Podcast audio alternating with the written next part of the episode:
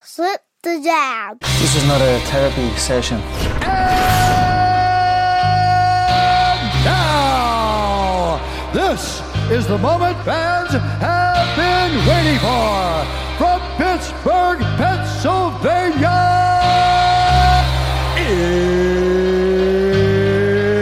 it's time! Big, big drama show. Let's go. Let's do it. It was only a matter of time. It's always just a matter of time. Just imagine if you bought a ticket. Stop it, Frank. You can stop it anytime. My goodness! Now he's got, the back. now. That's it. He's out. He has done it! It is all over! This is number one bullshit. Slip the. Hey, I'm not surprised, motherfuckers.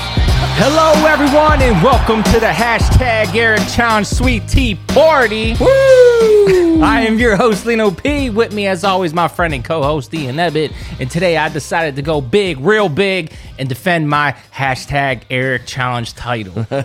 You like the my friend? the studio looks set up. Tell people this is the type of competition that they're up against. You know what I'm saying? Who got their submissions in, huh? Who's no longer a friend of the show? Although we take late submissions, We do, but we'll, we'll, we'll, we'll, we'll still share the love. We'll Ian, you want results, you got to apply pressure, baby. Oh, you know, the a good- mafia, if they taught us anything, a little bit of pressure never hurt nobody. You know? You got to post this picture of uh, the slip the jab uh, logo with holding holding the sweet tea bottle. I will. My plan was to have you come in, see it, be surprised, and then afterwards, when we're done, we're going to take a picture together. okay. Because I was thinking to myself, do you actually have a picture of you with somebody else doing the challenge? Wait, run that by me again. Do I have? Yeah. Do you has anybody ever submitted a challenge, an Eric challenge photo with you in it as well? I don't. Not to my knowledge, I don't think. Hey, you know I like to I like to be first. Okay. Hmm. You're not first, That's you're a- last. hey, that's that's so true. Yeah. So we're going That's a to good uh, point. we're going to take a, a picture near the uh, the sip the jab. Even though it's not sip the jab, it's sip the tea. Okay. Sip the pure leaf tea. I like it. So afterwards, I'll meet you there. I'll meet you there. Okay, my friend. Uh, in the meantime, let's get to the main topic overview. Let's let everybody know what we're going to be talking about today, shall we? We got time. On this episode of Slip the Jab, Tommy Fury might have just put an end to the YouTube boxing experience by defeating the Disney Circus Combat King, but now professional boxer Jake Paul. Ooh. We'll recap the fight and discuss how much this actually hurt Paul's stock, what kind of kush Judge Mike Ross was smoking on when he gave Jake Paul the nod, and what the hell the WBC was thinking when they decided to make a fake diarrhea championship belt. Mm.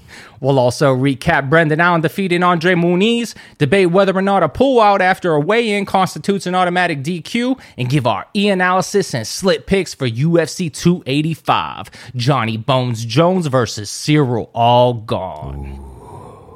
Well, welcome back, Jon Jones, by playing the newly released body cam footage where he beat up his wife and called the Popo nerds.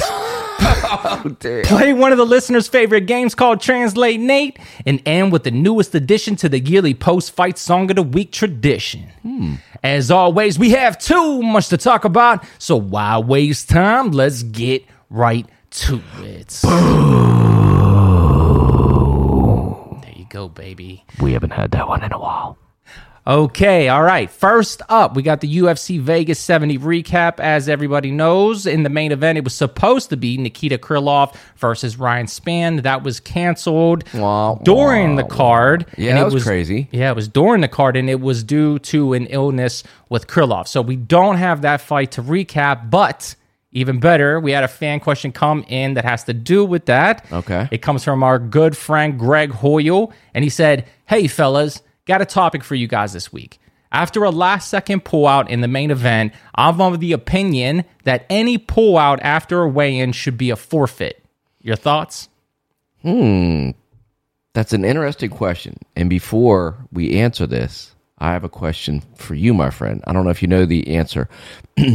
what did they give any more specifics as to why the janitor got pulled out? And was it specifically the doctors that yanked him? They, they did say that, right? The doctors That's the exact same thing I was about to ask you if there were more details because all I, I- I know don't- is they said that it was due to an illness and that's the type of shit I hate because when you do things like this I need all the details. It's like what happened with uh, the Black Beast that time. Mm. Whenever you know it was just really sudden and he pulled out and they just say illness. I need to know exactly what are we talking about here. You got the sniffles. Is something really bad? What's going on? Because that makes a difference. It it does, especially to answer this question. Like when Cowboy Cerrone got food poisoning from the tacos or something he had after Who weigh-ins. told him to go do that? Only Cowboy would do that the Only night before the Cowboy. fight. Hey, it's probably better than drinking a whole lot of Bud Light. That's so, true. which he probably usually does that too. I don't probably know. did. Yeah. Let's, let's so be honest. yeah, but we gotta yeah we gotta know what the cause is, and because that makes a determination, right? Especially if you want to fight and the doctors say nah. Mm. Nada, uh, not happening. Because that's different, right? You're willing to get in there, whether you have COVID, the flu, food poisoning, a broken leg, a missing left foot, whatever it is. if you're willing to go in, and then the doctors say no, which we've seen that, then that's a little different to me. Is that different to you? Yeah, absolutely. doctor- Even with cutting weight, like I wish I knew if Khamzat was telling the truth about whether or not in his last fight it was the doctors who actually stopped him from cutting weight or was it him? Because that makes a big difference for me It, it on how to look at Khamzat. Yeah, because he because if he uh, for folks that don't know, back when it was um Khamzat, it was supposed to be Khamzat Diaz, and then it ended Yes. up being Khamzat Holland. yes, and because he ended up missing weight by eight pounds, I believe it was. But he said I didn't really miss eight weight by eight pounds. It's I missed weight by a little margin, and then I still had time, and I was trying to cut more weight, but the doctor stepped in and said no. So whatever whatever the doctors deemed unhealthy, maybe he was done sweating, maybe he was tremoring, whatever it was, the doctors looked at him and maybe you're too withdrawn or too drawn out, I should say. And the doctors, he's saying the doctor said no. So his point was, well, as soon as the doctor said no, I can't do that, then I started to rehydrate. Right. Which, which you What's the point? yeah, why do it any any further? Which, if you rehydrate, you put on a lot of weight very quick. So you'd say, how do you miss weight by eight pounds? But you could have missed weight by a pound and a quarter, and then found out that well, uh, I can't do it anyway. The doctor said no, so I'm going to go drink water, and you could be up eight pounds in like no time. That's what people don't realize. You can put on a could- pound or two just after like your first glass or a cup of water. Like sometimes whenever I weigh in, like, Mm-hmm. if I weigh myself, and then I go and I have like a bottle of water ready to drink, I'll do it and then I'll test myself and like instantly I'm like a pound or two over just from drinking a little bit in the first five minutes. Yeah, so So, you figure eight 16 pounds is not that hard to do. Yeah, 16 ounces. That's, I mean, we're, we're drinking our uh, fancy Earl Grey tea here. We are. And we're drinking, this is 16 ounce. That's a pound. Hashtag Eric Challenge Sweet Tea Party. Sorry, just be prepared to hear that a lot today. I'm, I'm ready. So, yeah, to put on all that five, six pounds pretty quick before you actually get the official weigh in is not. Max easy. Holloway versus Khabib. I never looked at Max bad.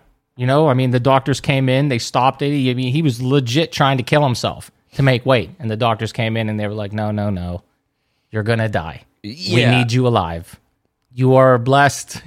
You know, you are the blessed, and we, and we, yeah, and stay that way. Stay blessed. But now, but we still have to, now we have a nuanced question added in. Right. So, if this the doc- isn't weigh in, Yeah, if the doctor steps in and says, "No, you can't do it." Whatever reason, you're cut, you're bleeding, you're this, you're that.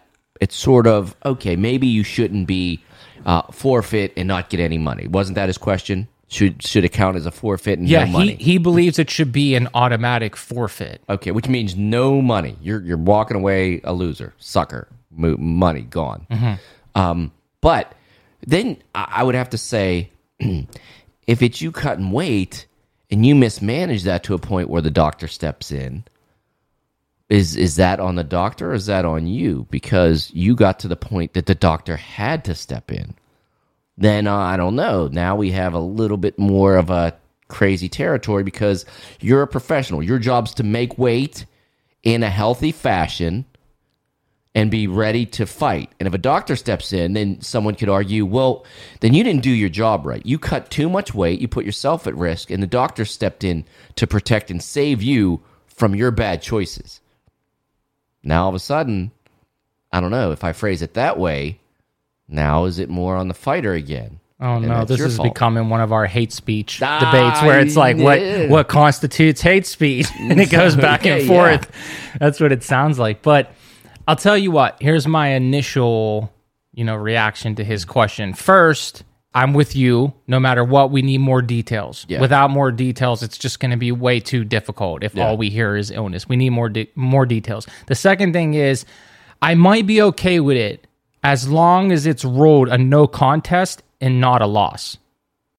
For some reason, I think that it would be better if we make it a no contest and not an L because Yeah. let, let me let me paint I'm a with- pi- I like I like that. you know what I'm saying? Yeah. Let me paint a picture for you, okay?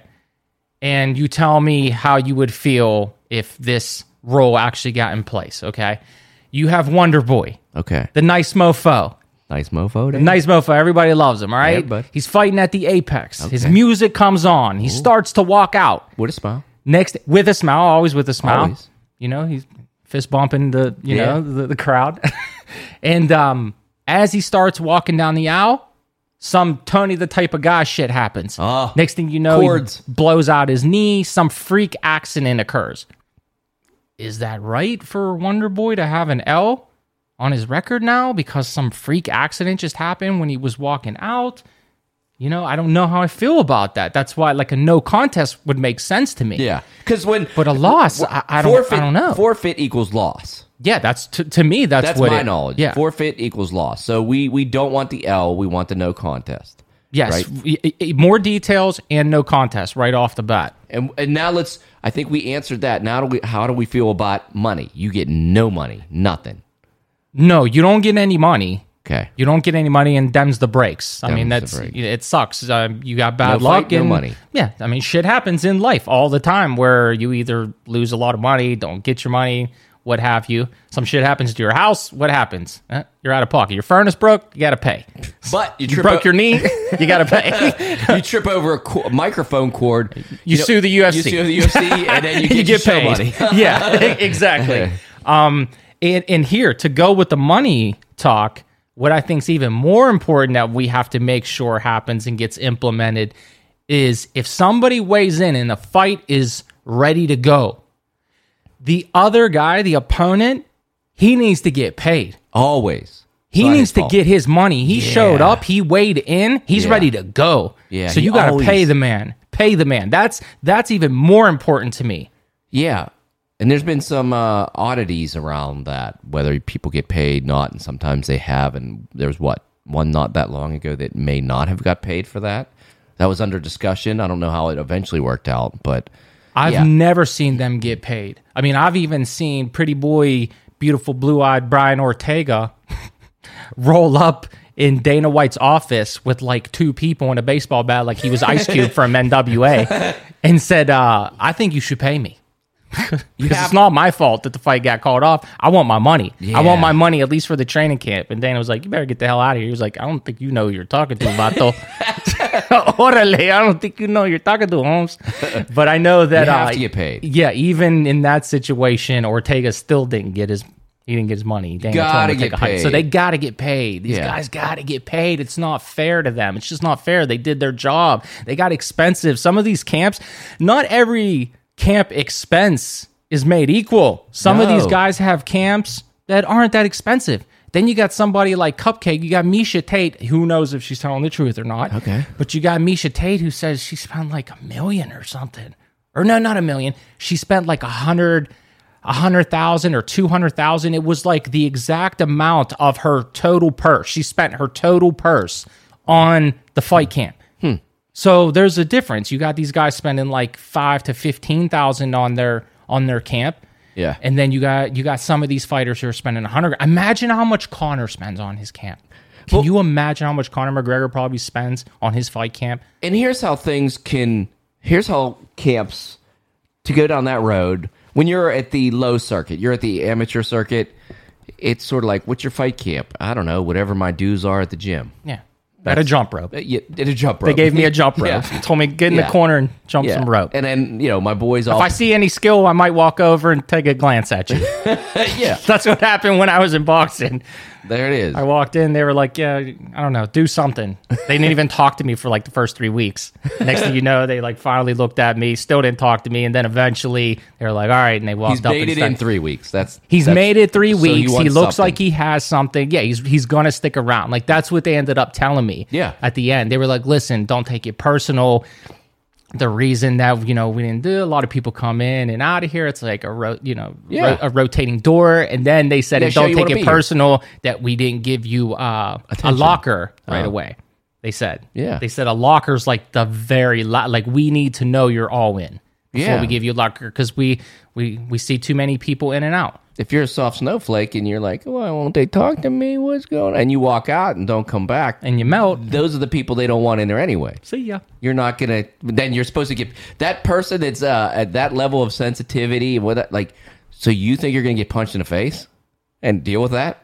No, it's like no. You're you can't handle this being ignored or whatever it is. You're you're not getting punched in the face. You're not even getting that step. And why would you want to waste your time on somebody that's not gonna be there? Like, why would you want to even invest your time from like a coach's standpoint? You're not gonna invest your time and energy and knowledge into somebody that might not be around. sorry, I know I segued us out. Yeah, but yeah, yeah. I'm sorry. So go back to what you were what you were saying about these camps and Oh, the camps start out at, at the lower level. It's all right. You, you you pay your dues, and then hopefully some guys from the gym or your instructor decides to come with you and sort of is your pseudo manager, and you all load in a vehicle. You drive there, and blah blah blah, and then. You know, as you move up this ladder, now all of a sudden it's maybe you want to do uh, train at a, a weightlifting gym and a dojo. All right, so now you got to pay two gym memberships at a weightlifting gym and a dojo. Okay, that's that gets a little more expensive. Then maybe you want a a nutritionist, trainer. a Yeah, personal chef, Yes, that's at the the higher levels that you get. I I got a cryo chamber, A cryo cha- exactly. I got I got my own masseuse, but I'm a, I'm a chiropractor on a retainer. I got this this, and I got a chef that makes my meals. A sports psychiatrist that I talked to. Uh huh.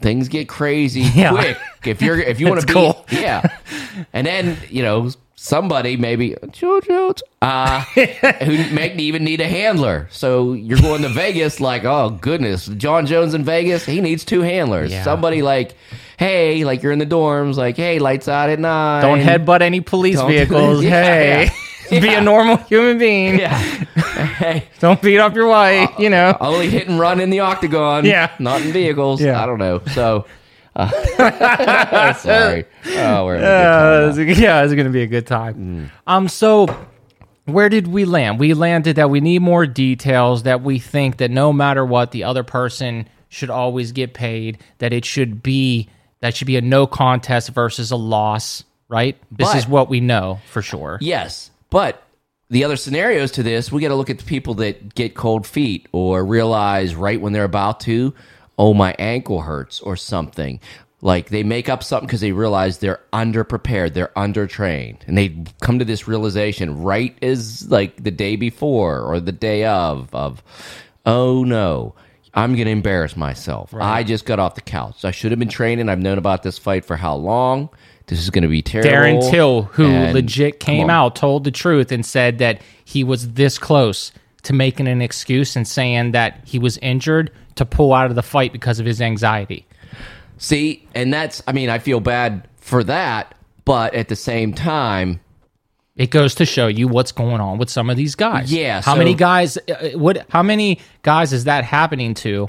And they're not oh yeah, as honest as Darren too. oh, I sprained my ankle three days out. I can't, I can't even walk. And then a doctor looks, well, where's the swelling? Where's the bruising? Where's, you know, you're telling me it hurts and you're limping around, but I medically, I see nothing. Then, then, then we could talk forfeit, right? Then we could talk something. You're pulling out, and people might not get paid. The viewership is getting hurt because we look at us. This was a main event.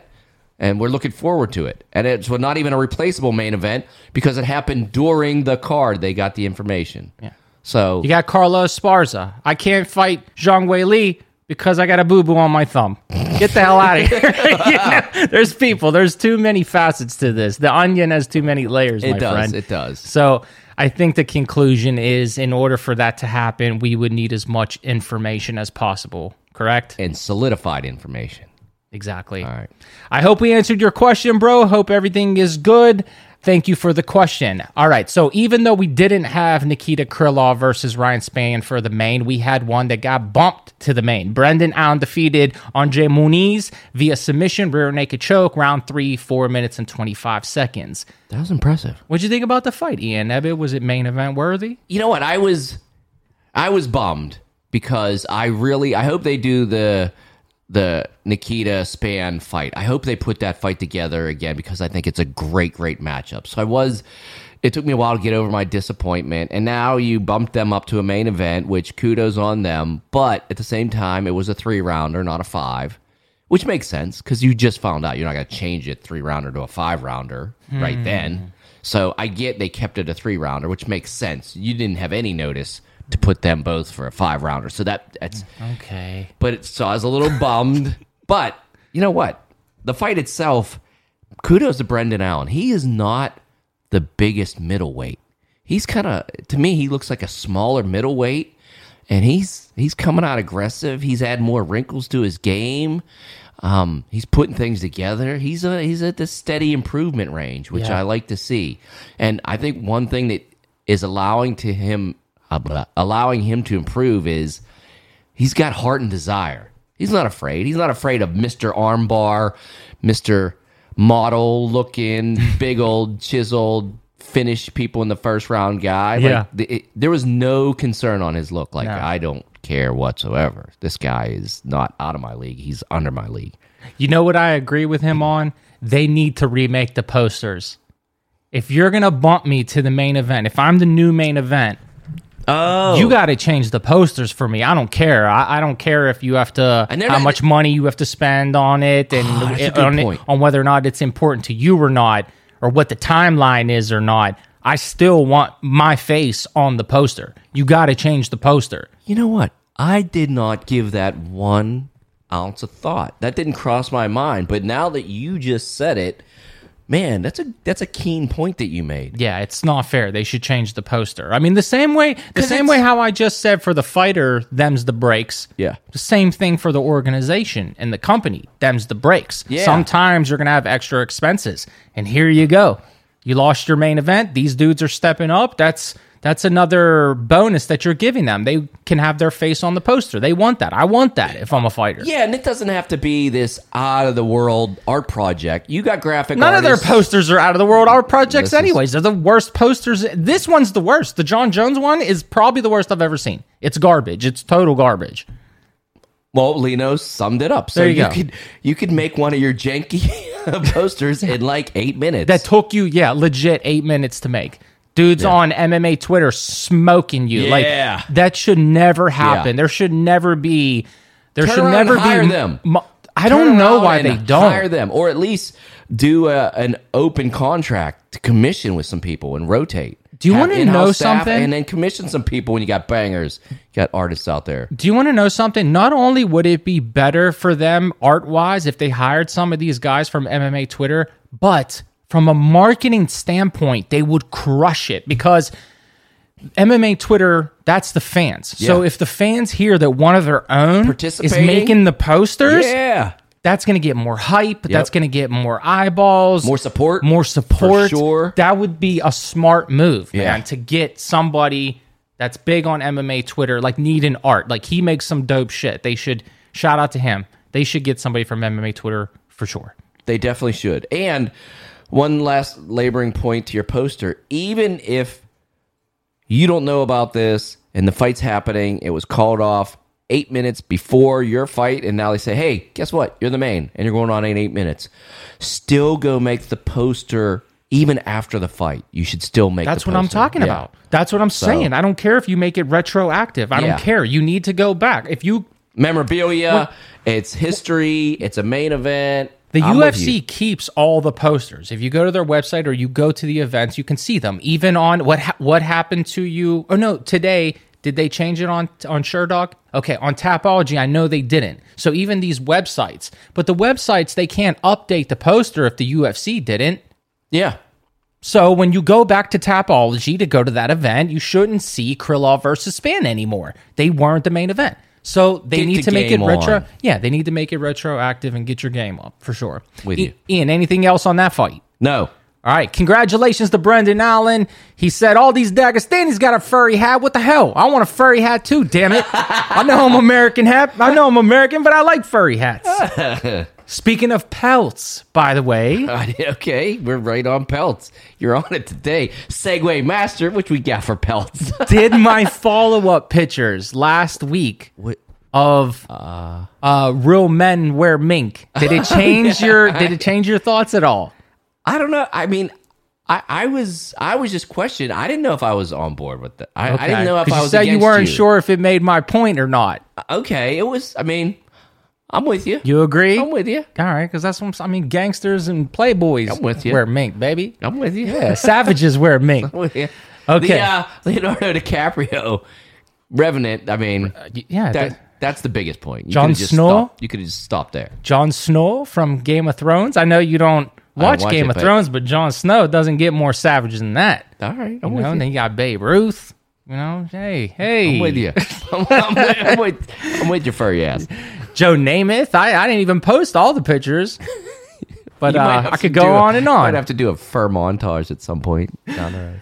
Okay, let's get to the bonuses slash rapid recap. We had no fight of the night uh, bonus for this event, but every finish got a performance bonus. The first one, Finally, uh, the first one went to Brendan Allen for defeating Andre Muniz. The second one went to Tatiana Suarez for defeating Montana De La Rosa via submission guillotine choke, two minutes fifty-one seconds of round two.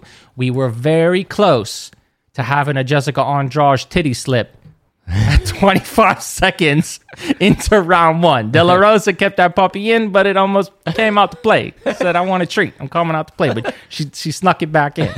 She snuck it back in. oh my goodness. By the way, we got to revisit. Yes. We have to revisit the Jessica Andrade titty gate real quick. All right. Just because you and I rewatched the fight last week after right the after podcast we was recorded. over. Yeah, Dude, I have to side with her. I have to side with her. I think she was telling the truth. I don't I'm not saying that the the ultimate outcome would have been different and that Blanchfield still wouldn't have won. I'm not saying that, but I think in that instant, I think it really did affect Andrade. I think it threw off her game for a second. And I mean, you know how that goes, dude. It only takes a split second to get caught slipping. So I think after us watching it again, I think there was some credence to what she was saying. I don't think it was just an excuse. I just want to say that. I, I can agree with that. I can agree with that. But it happened, you know, after the takedown, so you can't say it was. It happened once they hit the ground, so it wasn't due to. The, she got the takedown. No, no. and then and then there Blanchfield got side control accident. afterwards, Uh, though. we can Would she I'll have got you- side control? And I get your point there. You know what I Side mean? control might have been not happening, or maybe a lot more difficult before Right. it happened. So I agree with that. But then all of a sudden, when she tried to stand up and then didn't protect her neck Yes. and did that, that was like way late. So 100% that, that had nothing to do with it either. So, I agree. But you're right. It it was true. It did happen. We we watched closely. There you go. There you go, Andrade. We got your back.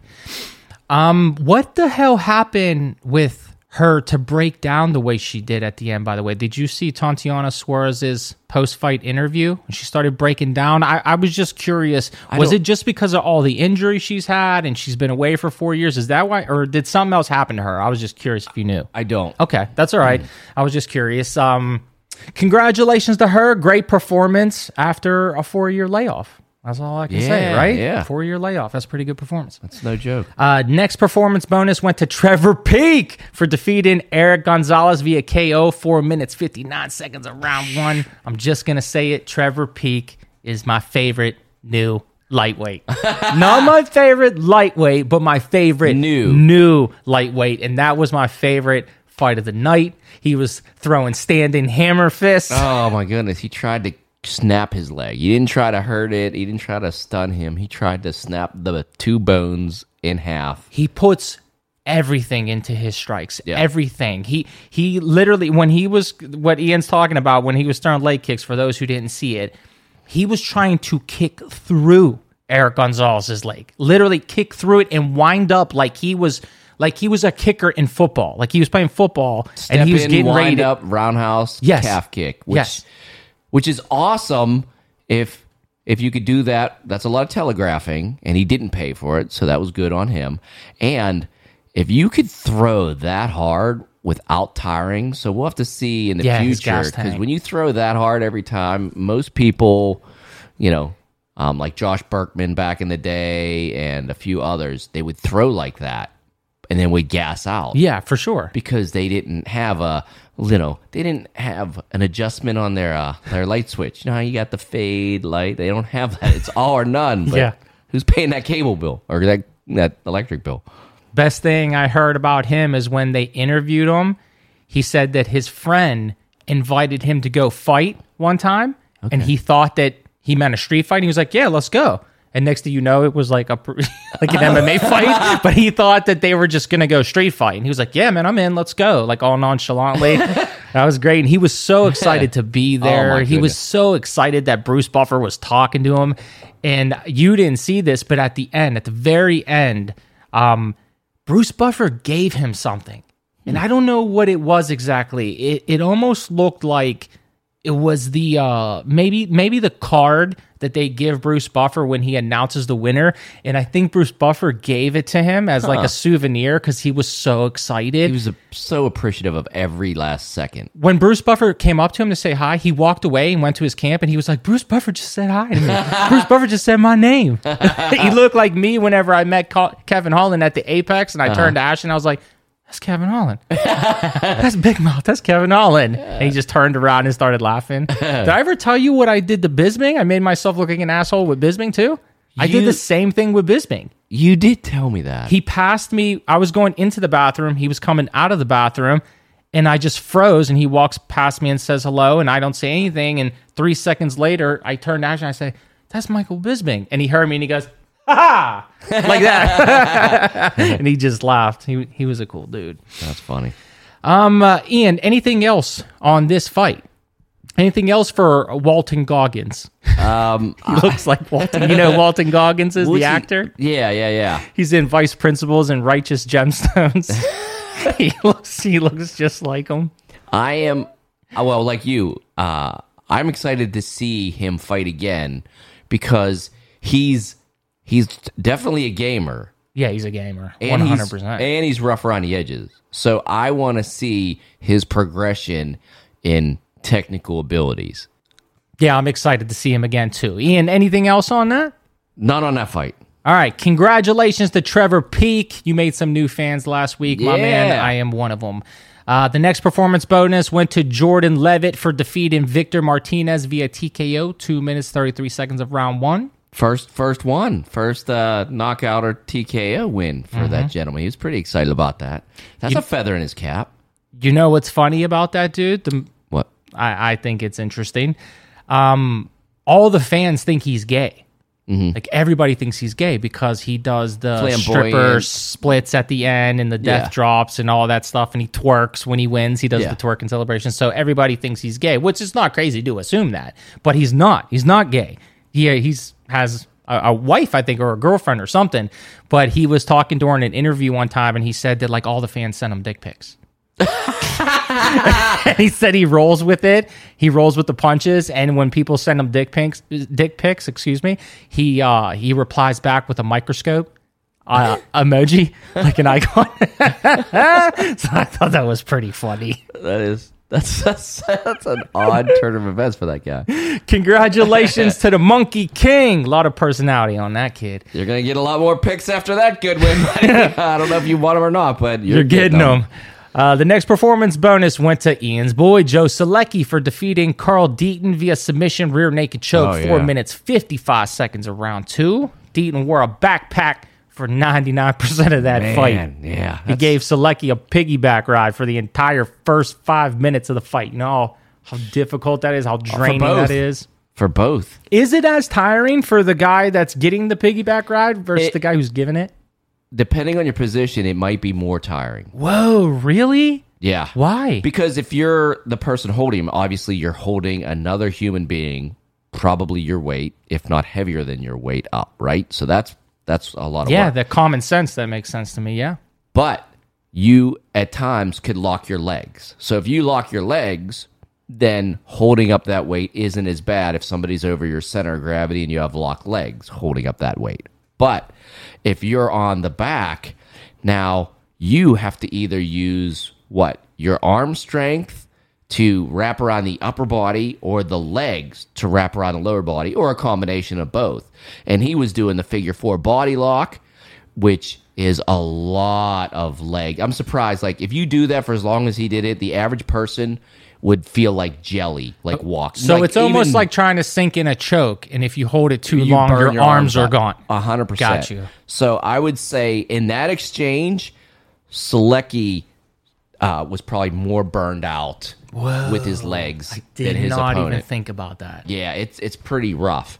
And this has been that's random with Ian Ebbett. There we go. We haven't had one of those. yeah, that was bit. a that's random. So that's impressive that he acted. He clearly he's pretty well versed and in shape because it didn't seem to affect him at all. An average person wouldn't have been able to do it that long. And then right after, and if they could, as soon as you got back to your feet, you would want to sit down. So even standing or walking, your legs you'd be like shaking. That's how drained the average person would be. Gotcha. you. It'd be like, I can't fight. I can't even walk or go up the stairs now. What are you, what are you talking about? Okay, it Yeah. makes it even more impressive. Yeah, it really was. And he acted like no big deal. Yeah, the average person's not doing that, folks. Okay.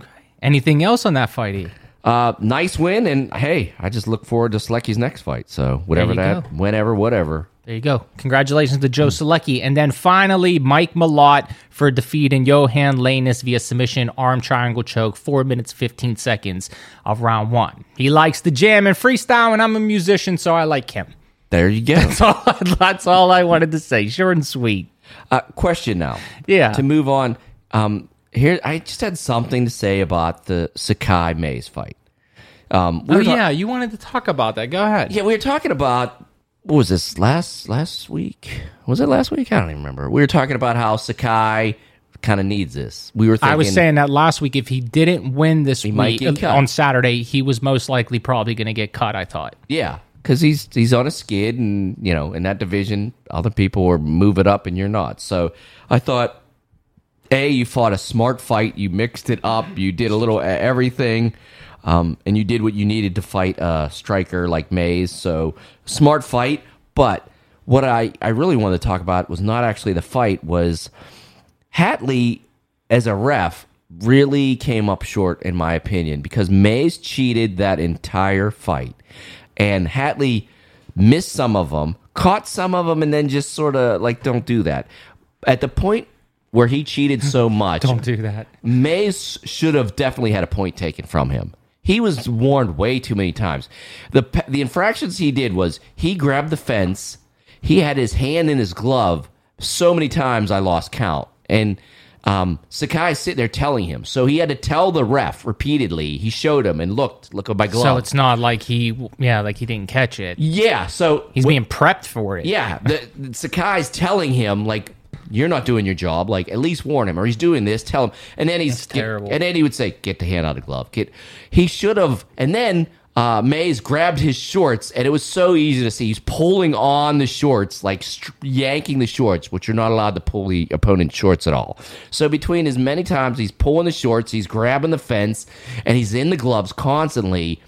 Man, Hadley should have caught them all, and then he should have definitely lost a point because it wasn't once, twice, three, four, five. There was at least six infractions during this fight, and Hatley was right there. Like it's not like, well, this happened on the other side, or they moved across the octagon real quick, and I lost view of that one. No, he was like right there. Like, So what are now- you watching? What are you watching? You're you're you're you're 14 inches Sound away. like me now. Yeah, you're 14 inches away watching this fight in the same location. That's not moving fast. So what what are you looking at? You're having a lean on I- moment. yeah, I was just, I was blown. My mind was blown. I'm like, Getting very active. I, I am. Like, what are you looking at? It looks like you're looking at the fight, but clearly you're not looking at the fight, or you'd see this. And then the fact that a fighter has to tell you what your job is and the fact that I you're not that doing shit. it. I hate that in life. It, it period. wasn't If I have to tell you how to do your job. Oh yeah, and it wasn't once, it wasn't twice. You could see the look on Sakai's face, like, how many times are I tell you? Like, look at his fingers in my glove. I'm trying to move, I can't because he's doing an illegal move. And not only is on. poor Sakai, not only is he fighting for his life, he's fighting for his job. Oh, yeah. But now he has to fight against the cheating too. Like that's Mm. pout on top. He's got to fight against a ref that doesn't know, an incompetent ref. Yeah. So he's he has all this stuff going against him. The poor guy. It is, and he might have he at, at what he was doing. He might have got a finish. He might have got a finish with this fight if that wouldn't have happened because he tied up so much of his time with these infractions. He would have probably had more things going and could have finished this fight. So he was. It was terrible, man. It was so bad. Well, congratulations to Sakai for fighting through that. We're glad that uh that you won and and you get to stay in the UFC. Uh, that's it for the bonuses. I'm curious to know why sometimes the UFC decides to give all the finishes a bonus. You know, I mean, it's the way we always wanted it. It's the way that we always say it should be. It should be standard Every but- time. Yeah, but it's not. And I just I'm curious why sometimes they decide to do it and sometimes they they don't. And you know, were all these performance bonuses worthy of the standards that they usually set? No, they weren't. They were legit makes it- only given for being a finish. Which But- makes it more puzzling. Yes, 'Cause which we've seen exactly. some highlight reel finishes that didn't get paid, yeah. Which is really odd. Yeah, so I, I'd like for somebody from the organization to explain that to me on on why are you guys just in a good mood, or Do you have is it because the car? to pay off? we, we spent a little too much time at the casino and it didn't go your way. It's like, ah, sorry guys, you don't get it this week. Is Da- it be- Daddy? Uh, Daddy blew your Daddy- Christmas money. I'm sorry. Dana likes to gamble too. Yeah. Um, is it because the car got shuffled? So now you sort of feel bad, and it's like I have to. If I'm gonna give the, if I'm gonna hook these guys up, then I gotta hook everyone up, or there's gonna be a problem. Something's going on there. Why sometimes they decide to give every finish a bonus, and sometimes they don't. Something is going on, and I'd like to know what that is. This fight, the main event didn't happen, so I got a few more bucks in the budget, so I'll spread it around. Mm. Mm, not not saying that that's the main reason, but that definitely probably plays a factor, dude. We didn't that they got budget. that extra money laying around, and they're like, "We're gonna split it up and divide it up." Maybe. Even though they probably, I mean, We don't Well, we'll know. We'll, we'll know now. We're let you want to play the biggest and smallest bag. Let's let's go. This will be weird, and I don't know if I'm gonna do any good at this. All right, let's uh let's find out which fighter made the biggest bag. Ian, last week, which fighters walked away with the most amount of money? Alan, Yes, Brendan Allen was number one. And for everybody, just so you know, because last week there was an error with uh, with one of these. I think it was on Draj saying that she got a a win bonus. This is based on TotalSportek.com. So don't come at your boy. You know what I'm saying? You got you got prime go talk Total Sportek. You know what I mean? because she did not win. Yeah. Hard to get a win bonus when you get an L. Exactly. But thank you for letting us know. I, I appreciate that. Anytime we make a mistake, please uh, let us know. Uh, but yes, uh, Brendan Allen was number one. He had a guaranteed purse of eighty-five thousand, sponsorship pay of six thousand, win bonus of eighty-five thousand, UFC performance bonus of fifty thousand for a total payout of two hundred and twenty-six thousand dollars. Can't even get on a poster. Can't, can't even get on a damn poster. Jeez. Ian, uh, who was number two? Oh, this is a toughie. Suarez? Munez. What? Oh, man. Oh, man. I give you one more, then I got to read them.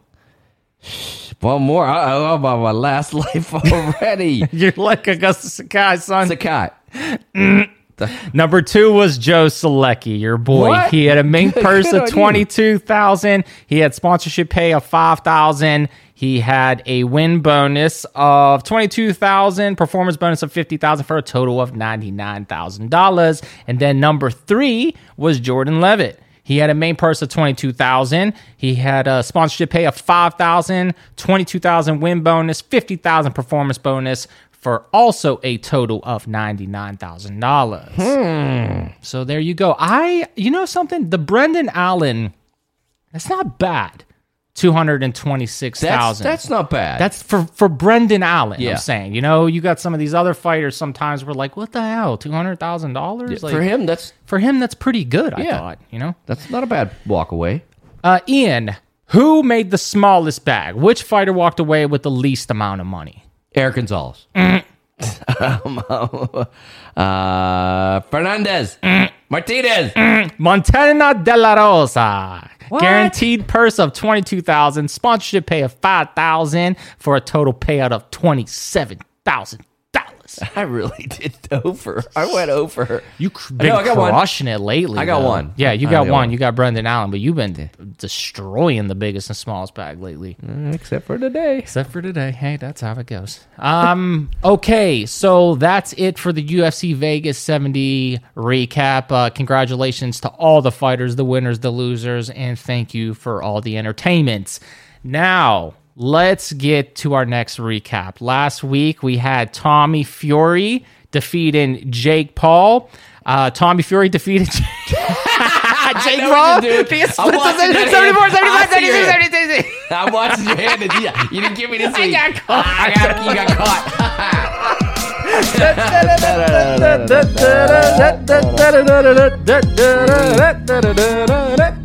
caught.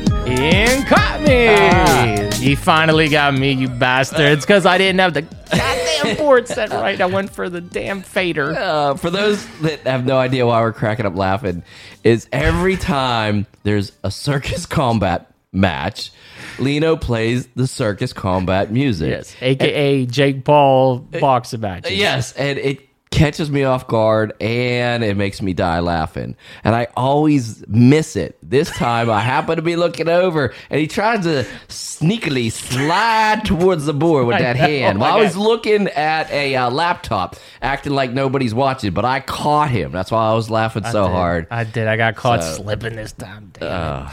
Um, listen. All jokes aside, do you know why we shouldn't even use the music this time? I, I think I know where you're going with this. Where? because it was a boxing match. It Exactly. was an actual boxing match. We always, folks, if you're new to the game here, if you're new to us, rather, um, we, we make the jokes because Jake Paul has built this um, self following of pseudo boxing fans and very proud of himself and thinks he's the best in the world and has never fought a professional boxer. So he has he was undefeated in a sport of boxing. Get this, without ever fighting a professional boxer. I know I know that's hard to digest, repeat it a few times, play it back, but that's the world we down, live in. picture. Yeah, that's the world we live in that you can um that you could Call yourself a professional boxer without ever being one. yeah. But no, Isn't that funny? No matter what, nobody will ever be able to ever say again that he's not a real boxer. Whether or not you know he's a great boxer and to what degree, that's a different conversation. But without question, he's one hundred percent a professional boxer now. The thing is, will he stick with it or will he go back to circus combat? That's the question now. Yes. Um there's so much to talk about this fight, I would think. What where do you, want to start? Where do you, wanna want start, with the judges? You want to start with the Oh, fight no, no, itself? You, you in the intro you kind of alluded. So go you go. What do you think of the judging? Um, were, I uh, think that Judge Mike Ross shouldn't ever be allowed to ever make another marking on a scorecard ever again. and he was the judge that voted for Jake Paul as the win. yes, how do you give Jake Paul the second and the fifth in that fight? How do you how do you do that? Tommy Fury, he got he got complacent. Okay, when he got knocked down, he got complacent, or else it should have been a runaway. It should have been a runaway. Jake shouldn't have won any rounds. Yeah, he squared up his feet, much like sort of Anderson, Anderson Silva, He exactly. squared up his feet. He got complacent. And kudos to Jake Paul for capitalizing, Capitalizing. on when somebody, you know, gets a square uh, parallel stance, or more perpendicular to you if you're in a correct stance. But uh, yeah, so kudos to you for recognizing and hitting it, but you shouldn't do that at that level. Exactly. It should have Or been if a you do it, you're out of punch range. So if you want to switch stances or something, you either do it lightning fast or you move out of hitting range, adjust, and then move back in. Right. So It should have been a blowout with Jake losing every round except for the third. That's what I gave him. I gave him the third. I gave him the third. You know, so I, I don't understand how Judge Mike Ross was giving him the second and the fifth. I don't understand what's going on here. So uh I don't know. I don't know where they got. I don't know where they got the ref either. To be honest with you, like he was taking away the points. He took away a, the point from Jake Paul at first, and I was like, and I'm not Was like that- you know crazy Jake see. Paul fan, but you took a point for that. Where like Did he? Did he take a point? That was hard for me to he did. notice. He took he it. took a point right away. It was it was odd, and then he took a point from Fury to like even it up. I don't know if he did that because he thought he made a mistake or some shit. So he's like, I'm gonna uh, yeah, I'm gonna do some little calculations here and make up for that point I took from Jake Paul. But I thought it was a bad ref. I thought that I thought Judge Mike Ross is a bad judge. But I mean, other than that, the other two judges did fine and. Yeah. And uh, it went the way it was. Uh, it was supposed to go. But look, this is what happens when you finally have a YouTuber fight somebody who's a real boxer. This is what it looks like when you have him fight somebody that's not a YouTuber, that's not a retired MMA fighter, that's not a football player. You know Yeah, what I mean? yeah. Like this is what it looks like. People finally got to see what it looks like when he fights a real boxer. and I, I don't I don't mean this as a, a knock, but it's going to definitely come out as one. Tommy Fury, good job on him, got the win, looked pretty good, but his record, uh, the people he has fought, he's undefeated, like nine, what nine and zero. But the people, yeah, it's not a great record. The- the- but his, yeah, I know. What you're, go yeah, ahead. the people sorry. he has fought do not have very good records. No, what is it? They have something like add, They're- added up. It's like 127 losses and like three wins or something I looked between a while all of. It's bad. It's not a good resume. It's not. But neither is Jake Paul's. No, which so that's what we're saying. Jake Paul, that's my point. Rather, he he got That's worse for Jake Paul. He got beat by somebody who hasn't fought great competition. Yes. What were you going to Yes. do? What were you going to do whenever they put you in the ring with who you wanted, which was Canelo Alvarez? Oh, goodness. What was going to happen? And you Oh, know that even after this is this is how bad this cult like following for Jake Paul goes. Even after this, okay, you you have the answers that you wanted. Mm-hmm. You see the answers, and still people are like, "Nah, he won that fight, and uh, he should fight Canelo. Canelo will be an easier fight for him." Like these are these are things that come from people who you you just listen. I understand They're- you want to be part of the fans. yeah, and you want to be part of the fun. I I get it. You want to be part of the fun. I want you to be part of the fun too. I want you to join in in the fun of boxing and MMA, and MMA and combat, sports. Yeah, we, we like that.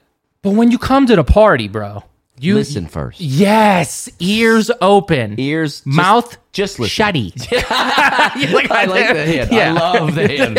It's my favorite. Mouth shutty, and we'll and we'll be kind.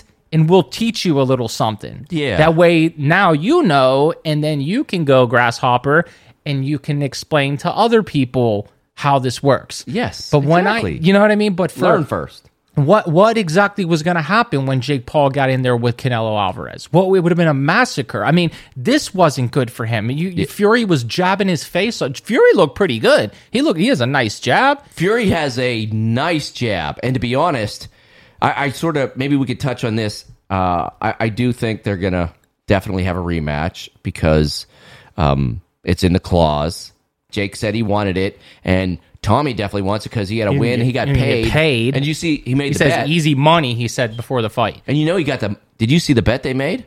I, It from was what all I- or none. They didn't. They He agreed. took that? He took the Good all for or none bet. good for him. Actually, I think his dad took the bet first. His dad's like, dad's yes. crazy. Yes, and he said, yeah. So Good he for did him. an all or none. So he got pay paid, won, so and got this. We'll talk about that cool belt he got later. boy. But so why wouldn't he take that fight again? Uh, But uh, to your point, his jab, his jab was good. I- I'm hoping for the next fight, he'd be smart to use the jab way more because his jab is good, and Jake Paul with his pretty wide stance, Jake Paul would lean in because Jake Paul thought he had fast enough head movement to get out of the way, and he doesn't. So he tagged him hard with that jab repeatedly. So throw jabs the whole fight. And the only thing you really have to look at or look for rather is Jake Paul's check left. Like he was throwing a left hook all the time. Like that's what he was going for all the time. And to his credit, it was catching Tommy a couple times. Because you shouldn't was- be getting caught with that. So that's what you really need to work on. Throwing the jab more and looking out for the left hook.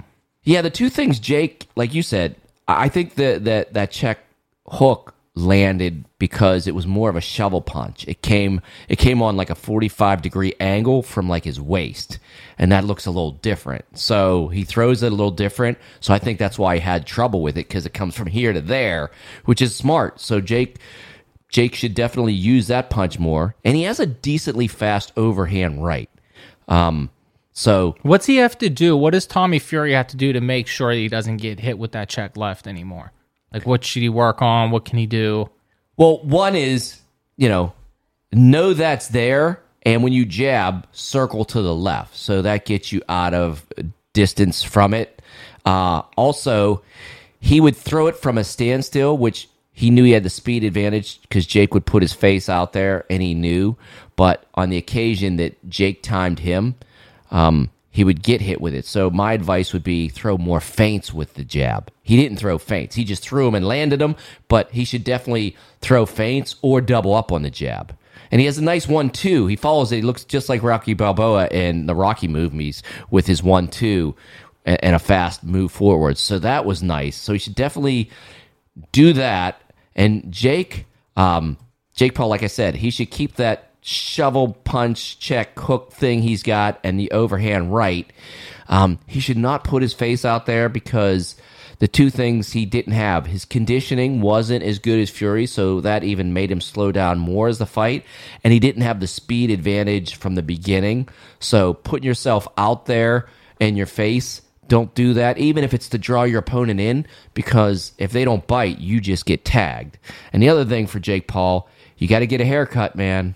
And the same reason that picture That- that, they that- got his hair. when you're long hair, we talk about it in MMA and other sports. When you get tagged, if you get tagged real quick and it's a good one, but you spring right back or you're moving when it happens, it's easy to miss by the crowd and the judges. But when your hair and sweat go flying and then bounce back, everybody sees it. Like our boy the baddie. Yeah. Get the haircut short for rematch. I'm telling you, it just sends a bad picture with the long hair because even getting tapped easy, when the hair flows, it looks like it could have been a knockout punch every time.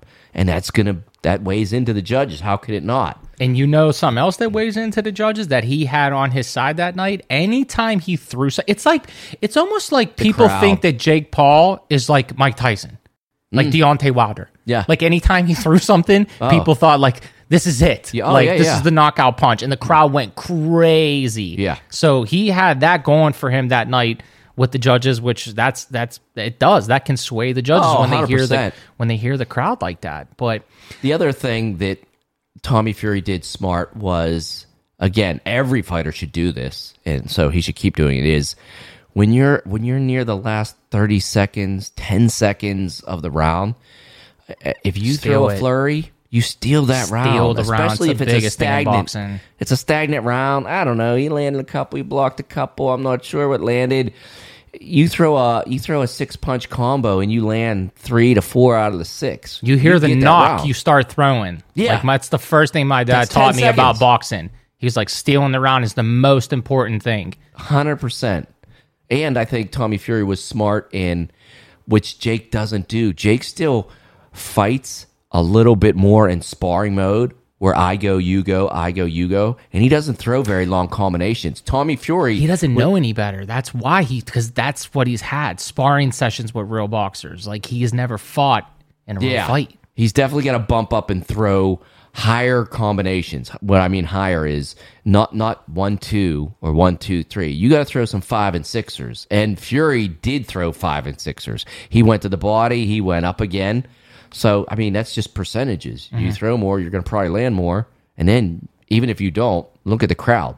They see you swinging a lot more when you're in close. So Yeah, and Fury's not garbage, man. I, I don't No. You know, no wonder Rogan got mad at Dave Portnoy when he was on his podcast. Yeah. Portnoy was like, well, Tommy Fury's not a real boxer, though. and Joe got upset. He got angry. He's like, "What are you He said talking shut about?" the F up Shut like the- 30 times. He did, and you know what? That's that's sort of rude of Joe to do. This dude's your guest, and you, there's different ways. Like You this ain't your was boy. If that's there. like your There was a tension there. Yeah, he Joe doesn't like that shit. Like There if you're definitely a not a fighter, he doesn't want you talking bad about a fighter. He gets legitimately upset. But still, that's your guest. I, I didn't like that. That rubbed me the wrong way. I'm you know me. I'm Yeah. the biggest Rogan fan in the world. Mm-hmm. But he got legitimately upset.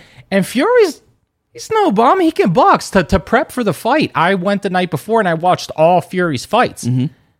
I was like, oh, he's good. He's good. He's all right. Like has he's some gonna decent kill form. Jake Paul. Like I, I knew it. I put it on Twitter. I was like, no way he's gonna beat him. Mm-hmm. Like unless there's some sort of setup here or something. He's a way better boxer than Yeah. Jake Paul. So uh, he's not. He's not garbage. People are saying he's garbage. He's not a, a good boss. He's decent. He's he's where he needs to be from where he is. And and as far as the, you know, to to defend him a little bit, boxing's a lot different when you're first starting.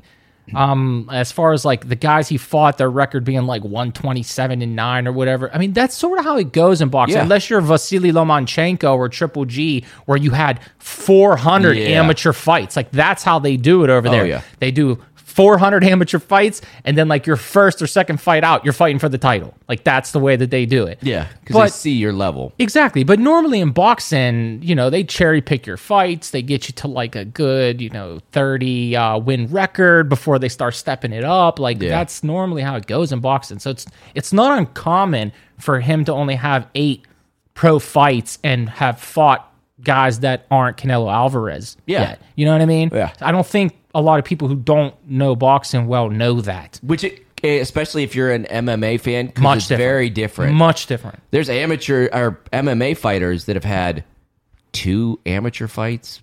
I mean, it's it's strange. It's strange, I would say, if you are an MMA, even at the UFC level, and you've had more than ten, uh, nine or ten amateur fights, and people are like boxing, like that's like what you like nothing. Yeah, that's that's like not even on the list. Yeah. That's like, do you even know how to tie your boxing shoes yet? Yeah. You only had nine amateur fights. Yeah. MMA, some of those guys come, and if the people that make it on the tough show, some of them like, oh, my first fight was like here. Mm-hmm. Like I, I, I had like a fight before this, and here I am a pro on UFC show. Yep. So, So- I, I hope they show Fury a little bit more respect because everything was disrespectful even up until after the fight where they were calling it an upset. It's not an upset. What are you talking about? If Jake Paul would have won, that's an upset. It's not an upset that Fury won. But so I hope he gets a lot more. Is. The momentum is by fans of Jake Paul that have very limited watching and working knowledge of the sport. Yep. So They just started following when the YouTube boxing craze happened. and you watch the highlights on YouTube real quick, and you already like Jake Paul, naturally you're just, oh well, he's it's, it's money in the and bank. money talks and people follow the money and the WBC obviously followed the money because they went and friggin' lost all credibility with me now and went and made a championship belt for them on the scorecards you know on the judges cards uh, yeah. they had a championship column What? and a challenger column and Jake Paul was in the champion column they had him listed as a champion Are you, I didn't. and they made a championship belt for and, and like Wait, I- who I- made the belt? Did did it was the WBC they made the belt, or did they make it over uh over in the Middle East? Was that their belt? I thought they I made don't know, the belt. bro. It has WBC on it. The W, I mean, the WBC That means they is gonna, signed off on it. Of course, you're not going to put your your initials on. You're not going to do that unless you signed off on the belt. You made a, a you made a championship belt, and then to make it worse, you made it sound like it's diarrhea. That's when you read it. That's what everybody thought. First of all, that, that it, it was called the diarrhea championship belt. Like you couldn't. No, whoever came up with that name, they didn't look at that and say, "Yeah, you know what? Let's stop for a second because when you know Let's it looks a little bit like diarrhea. Yeah, let's, let's pick a different word. No, let's just pick a different word. Okay. you know, let's just pick a different word. Let's stay away from this because it looks like it says diarrhea. Yeah. So Which was what? Where the fight was at? I think so. Yeah. Yeah, I think so. I can't pronounce it. So let's I won't. I- I- right, and what which is why most people thought it said diarrhea. Going back to it. So, yeah, uh, major point. but the WBC lost a ton of credibility by making that belt. The W, I mean, listen, not that they have a lot of credibility to begin with. The WBC is so crooked. They're so crooked. We don't have enough time to go into how crooked they are, but I just thought that was like what a big circus, and yeah, I guess it's fine and whatever. They but- should have made a belt like um, the BMF belt. You know, they made that, but it was clearly very different, different in color, different title. It's the, you know, it's fun. They should have definitely. It's okay if you make one. Call it like you said. Put it in a fun novelty column. Yeah, I don't Like, even think the don't WBC lines. should have been like involved with it. Like whoever the promoters were, whoever like put this whole charade together. Mm-hmm. If you guys want to make the belt, like uh, uh, Yeah. what was the fight on? What was it on? Uh, DAZN, Showtime. What was it on? I don't know. I don't know either. Okay, should well, know- whoever this. whoever the promotion was that put it on, like you know how the UFC puts on Yeah. fights, Bellator puts on, whoever it was that actually promoted this fight and put it on, they should have been responsible for making the belt. I like and that. then, like you're saying, it was a type of BMF belt, and then it's like it's this fun. Like when the BMF belt happened, we all knew it was like this fun thing. Yeah, we all loved it. Everybody bought We knew it was a one-off. fun. Yeah, it's it- a one. off You said it perfect. It's a one off. Yeah. don't blur it. But the WBC, my man, that's too that that that's too like legit to be playing games like that. Yeah. That's supposed to be like a legit organization. Like Yeah. it's just it rubbed me the wrong way too. But uh Ian, how about this? Speaking of the BMF belt, this is a perfect segue. Who was responsible for the BMF belt? Who was responsible for the BMF belt? Who was responsible for creating it? The creation of it, I should say. Who? Um, what do you mean? Like who made physically? Yeah, made whose idea belt? was it? Whose idea was it to make a BMF belt? You. me. I wish. No, not me. Who was it? Nate. Nate, Diaz. Nate's the one that. Nate yeah. Diaz is the one who said, he said, I got my own belt. It's Yeah. the BMF belt, the bad motherfucker belt. Yeah, yeah, yeah. So I was thinking we'd bring back one of the listeners' favorite games I know. called Translate Nate. Oh my goodness. You ready to play? Oh man, I need. This is the. Doing the analysis stuff is way easier to play this game. I gotta be. I gotta get my thinking cap on. All right, let me sip my uh, Earl Grey real quick. Okay. I'm gonna I'm gonna Ah, I'm mentally dialing in. I'm gonna give you his tweet first, Oh, geez. and then you'll have to translate it. Okay. Okay. The tweet is this guy needs his ass beat. And who let the spoiled little bitch yell obnoxious shit during the fight? That was oh, that was for Logan. That was directed at Logan Paul, the brother of Jake Paul, in the crowd, and he got to talk a little bit, right? Yes, All let's right. you won. Let's take a listen. I mean, if you can hear me, you a bro, and you gassing out. You a hope you're a family of This like they know the boy. Ian, set this up for everybody. What's going on here? I don't know how this happened. Let's start with that. We're like mid fight, and somehow now there's a microphone in Logan Paul's hands, Jake Paul's brother. During the fight, Yeah, during the fight. in between rounds. Yeah, and now there's like back and forth with the Fury team and Logan Paul, like trash talking out loud. Like it's not like you're just yelling and you're like on the other side of the ring and I'm there and we're. This is And not everybody can hear. Like sometimes we see that. We'll see a mic go to interview like a coach, and then only people on TV Yeah, can yeah, hear yeah. it. But this was legit. Everybody, the crowd can PA hear it. system, the boxers can hear it. The P- fight. yes, this is I never seen anything like this. yes, yes. And um, And Nate, he wasn't there. Wait, let's be honest. Let's let's also this wasn't even Logan Paul wasn't there for color commentating either. where No. he said he just his brother, who likes his brother, he got a microphone. Yes. Um, and it's obvious that Nate must have forgot that he bought a ticket to the circus that night. Like, I think he forgot that that's why, like, everybody's like, how did this happen? Because it's the circus. Yeah, yeah, This yeah. is a circus. You know, Snoop did the same thing. Do you remember? Uh, Oh, I, I forgot whenever he so- Oh. commentated with Sugar Ray Leonard, and Sugar was like mortified. 'Cause he- mortified 'cause he by was- how Snoop was acting. because he's with like knuckleheads. Like this is he came to do a job of what he knows is his job. Mm-hmm. He didn't know this was a sideshow weed fest. Yeah. So people were upset at that. Also, people were upset that uh, Jake Paul's long time to Uh, his entrance was like a, a super delayed, and that right there, that's something he stole from Prince Naseem. Prince Naseem used to do that all the time. It was like like mental warfare. He'd like Yeah. make you wait like thirty minutes while his music played. Not like it's taken him like he would play his music and and have you watch him dancing behind the curtain for 30 minutes and just have you get so pissed off, like so riled up, where the boxers, like his opponent, be walking around like, "What is this? Like, let's go. This is bullshit." Yeah. So he got you upset before your the fight even adrenaline started. dump is there. Yeah. Your agitation, your concentration. Yeah, he, it's he was the best man. He was. I miss him. We we've never had somebody like him after him either. Like it's so disappointing. We've never had another Prince Naseem Hamed. we we we talk about him often and fondly, but if you you know if you're newer to, I mean, if you're MMA fan, like and listen to this podcast, you might not be as much boxing because we're not boxing heavy as much. But even if you're just MMA fan, go back and Please, watch. you'll love him.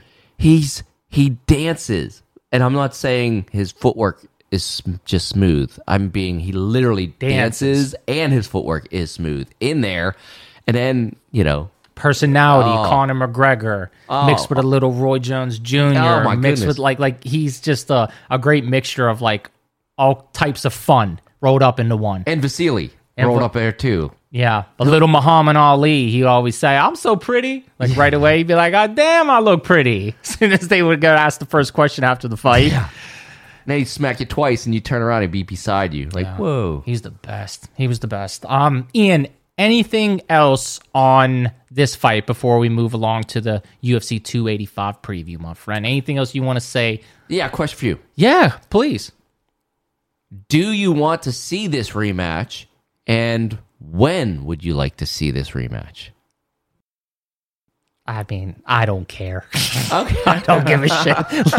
Last week, last week, Ian goes, uh, that's funny. you know, I always ask Ian, I we go over the show notes and I tell him what we're going to be talking about. And, and I always say, unless there's anything else you want to talk about, like I always say that, I end with that. I go, and then if there's anything else you want to talk about, and he goes, oh, isn't Jake Paul versus Tommy Fury coming up? Saturday, you know, maybe we should talk about that. I said, yeah, I don't give a shit. I said, let's just recap it. I, I don't want to preview it. I don't know, you know, what to say about it. But I'm sure if we recap it, then we'll actually have something more interesting to talk about. Yeah. But uh, I could care less if this. You want my honest opinion? I, I would you want love- me to, you want me to give you some it. honesty? Uh oh, I'd love it.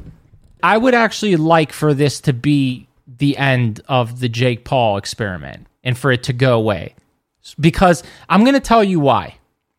It's almost like when Donald Trump became president Okay. and it's sort of like destroyed the media. And mm-hmm. that's when the media first started to really like become this like Grimy. it- well, it just you know everything now that they cover, it's like oh Jake Paul. Mm. Like they were covering the Jake Paul fight before they were covering UFC Vegas 70. They're still covering Jake Paul like more than I see them covering the Jon Jones Gane fight. So like I, it's it's it's it's it's like skewing the lines. Like they're blurring. This is blurring the lines. Circus Combat's blurring the lines.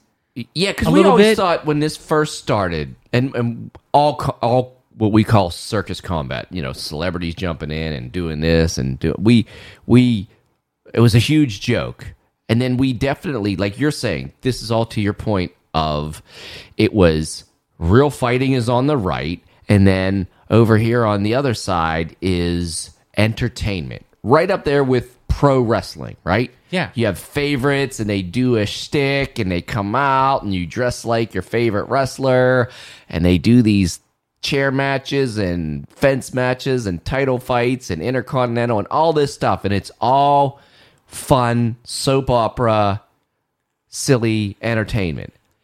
And then they brought that into this boxing combat world, except like you said, now people that are newer to this Think this they is don't know what the it is. difference. They yes. do not know the difference because they haven't experienced them separate. Or one, they haven't experienced real combat sports before the circus. They just joined in the circus. And now they have no idea which is which and since we don't have the ability to properly separate the two, Yeah. then I feel it's probably better if we just do away with it. And here's another point. okay. what do you always say about the type of sports that you watch? You'll say, I don't watch college football. I'll only watch the NFL certain times because what do you always say? I only want to watch the very best Of everything, sport. The right? very best. So if you're nothing against you, but if you're not the very best, then you know that could be guy, girl, yo- young, old, high school, college. Pro. If you're the best, like the Olympics, if you're the best, that's who I want to watch. Okay, exactly. So why would we want to watch Jake Paul? What are you getting out of that exactly? When we watch Vasily Lomachenko fight, you're watching art in oh, motion. It's beautiful just to watch it. It's artistic. So why do I want to watch Jake Paul? Why? Why do I want to watch it? It was different whenever it was It was a celebrity social experiment Yes, it was a social to see how experiment. it turned out. Now we saw how it turned out. Yeah, a- a- and I'm I'm actually interested, and we won't know this until he goes away. I'm interested to see all these people that came over to combat sports because of him. Will they stay now? Oh, okay. And we won't know that till he leaves. So are you going to stay at the party now? Your he, your boy's gone, and you said that you like combat sports. You talk about it all the time. You tweet about it all the time. So now he's not here. Are you still going to watch the fights, or are you only watching it because of Jake Paul? Uh, here's the other question then. Whether Jake Paul continues or not, I have every reason to believe he's going to continue for a while. But Most likely, yeah, I agree. but here's two avenues to go down. If he doesn't, there's just going to be another person to take his place. You think so? Uh, they saw the formula. Oh, I don't know about that, dude. I think it was lightning in a bottle. I, I don't think that's going to happen again. I I think it You will do? because people see how fast you could gain go from popular to mass popular, you know, super known to viral and then to get a paycheck to go with it, it's a quick it's a quick event. And I think other people are going to see that formula and say, "Hey, I got Instagram pictures and I have 450,000 fans and I make some money." But if I jump over to this, I put myself a little bit at a health risk, but I don't really have to train too long. If I just say this, I could get a multi million dollar fight my first fight. Like the Israeli Hulk or jump. whoever that was. You remember Yeah, that yeah, dude yeah. that was supposed to sign an MMA contract? Whatever happened to that dude? We never heard of anything again with him. He Well, was an you know- He was like a big bodybuilder influencer. But do you know they those pictures were taken at pretty unique angles to make him seem So he even wasn't way more big. massive? What did he think? That nobody eventually was going to see him in person? So then we saw him in person and What the like hell? we saw him in person like, all right, you are big. But you were like made to like your pictures made you look like the Hulk, like your head Yeah. you got a duck in the ceiling, Like the mountain from Game of Thrones. Yes. Oh, you don't watch Game of I know he is. Oh, you know the mountain is that. yeah, yeah, yeah. You're not, buddy. yeah. So there's yeah, there's gonna be somebody to take his place, and Oh, I hope you're wrong. I never wanted you to be more wrong in my entire life. oh, I mean, I I want to be wrong too. Really, I, I hope I'm wrong. I, I hope the hell I'm wrong. I don't think I am, but here's the other avenue. I said, Jake Paul comes back, does the rematch, wins, and what what point for you? Mm-hmm. You personally, when would you consider him out of circus combat I already did. and a real fighter? I already did. Or, This- okay. this, was it for me. He is a real fighter now. He's a real boxer. Okay, now, now- and, okay. and it, that's going to change when he goes back to fighting people who aren't professional boxers. No, just professional Yeah. boxers. I don't care if you're a. Gra- I don't care if he fights Conor McGregor. Mm-hmm. You're not a pro boxer to me anymore. When you go do that, when you mix, when you bring MMA guys in to fight just boxing. If you're going into MMA to fight MMA against MMA guys, then okay. But that's Mm-hmm. Which he when said it's he's gonna, going to do he did. with the PFL thing. That you know what? If we're going to continue the experiment, I'd almost rather see that. Uh, I'd which rather see him, that road. Then let's do that instead. That would be more interesting to me to see how he fares in MMA. And then you know what? That hey, throw some cans at him. Throw some cans at him if you sign him in the UFC. Oh, well, it's uh, you're. I don't think Dana will ever sign him in the UFC, huh? He No. hates his first name. He's, he's, I, Bellator, Bellator. I, I can make some runaway predictions, and that one, that's running the other way. Or who did he wait? Oh, who, PFL. PFL was it the PFL? Yeah, he's got a deal and- oh, there you go. Okay, so let's see what happens there. But he, to answer your question, he has, He is a professional boxer to me now. I'll never say it again. I'll never say he's not. Okay, is. let me rephrase my question. Okay. At what point would he be a boxer? He's a legitimate boxer now, based on you. At what point would he be a boxer that you would want to watch him? Like, how many wins? Who's he have to beat? If he got four in a row against real boxers? Alvarez.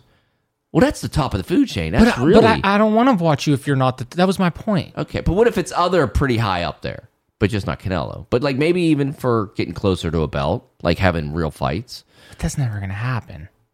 Okay, I said this. If you go back and listen to our episode, like he's just never like a year or two ago, Just never making. I Okay. yeah, you you sort of brought up this point. You were like, but he's new. But what if? And Yeah. what if this? Yeah, yeah, and what if this? And I said, Ian, it's not going to happen. He doesn't have the skill for it. and there we are. And that's it. And Fizzled out. This- like this, fizzle. yeah, The exactly. The conversation, like that segment, it just fizzled light. out. Yeah, that's. But One um, thing I have to say: if he goes into the PFL, like you said, he does MMA, hopefully he gets with a team that would tell him this. He cannot keep his boxing stance in MMA. He has a very wide stance, which his front leg is out way far. It is like the easiest calf kicking target. Bro, So he's has better to- off to stay in boxing because at least in fix that. boxing he has like he has some power. Like you can't take that away from him. He has yeah. some power, so he has a knockout punch that he can hit you with. Mm-hmm. Bro, MMA is different world. He's gonna get a a leg taken, an arm taken, a neck taken. Like it's you know he's not built for that. He's not built for that. But you want to see it. I see the twinkle in your eye. because I want to see him lose more. I, I know. I see that twinkle in that I want to see him lose more. I like it to see him get embarrassed. That's fun. um, but uh, listen, congratulations to Tommy Fury for exposing the charade, and congratulations, seriously, to Jake for officially becoming a pro boxer. All jokes aside, uh, it only took three years. There it is. Uh, there, there He had, he had to go through a lot of sports first.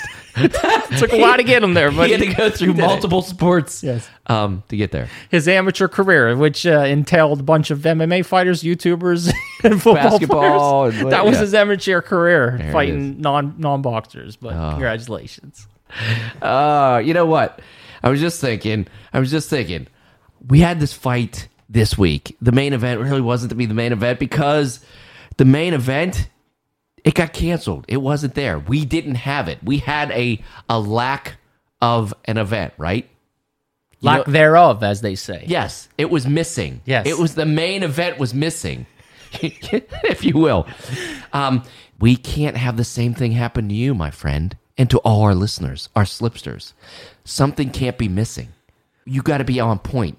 When you go out to the clubby club, when you go do your thing, when you go feeling yourself and got to go feel what's out there and have a good time. Yeah. You can't be missing anything. Uh-uh. When they can't- pull your pants down, can't just be all fuzz, baby. Can't be missing. The, can't be missing that. You know, the the main ingredient. You got to be on point. You Yeah. can't be missed. How do we get there? The 4.0. What 4.0? What's a 4.0? Why are you throwing numbers? It's the lawnmower 4.0. With the lawnmower 4.0 is it's a trimmy trim trimmer and it'll like you said, it'll trim you down. It'll find things that you didn't even know were there. Maybe you lost them a few years ago. Maybe you heard you brush. still had them. You in lost the them in the brush. In the brush. Yeah. You got to find them. You want other people to find them because you don't want things missing. Yeah. And if it's missing in the brush, you're gonna be missing some good time. And you care about your girl. Don't put her through that type of work. Who wants to put in that type of work? They want to just let's get to business. You want got all this time to look for it? do you think this is? I know this isn't where's Waldo. We ain't playing hide and go seek here.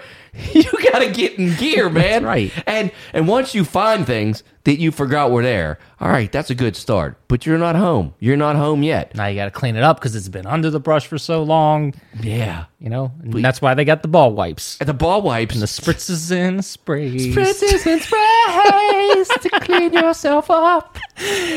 And speaking of brush, you know, maybe you need something. Uh, you got to pull the weed whacker out, and then they got the they got the trimmer, they got the nose hair trimmer, so they got that as well. Manscape will help you. They got the products, everything you need, so you're not missing. There you go, everybody. Get 20% off plus free shipping when you use our code Slipster20 at manscaped.com. Listen to what Ian said. Don't put your girl through hell. Don't put your boy through hell. Don't put your boy, boy, or girl, boy, or boy, boy. Whatever you're into, it's all good as long as you use our code.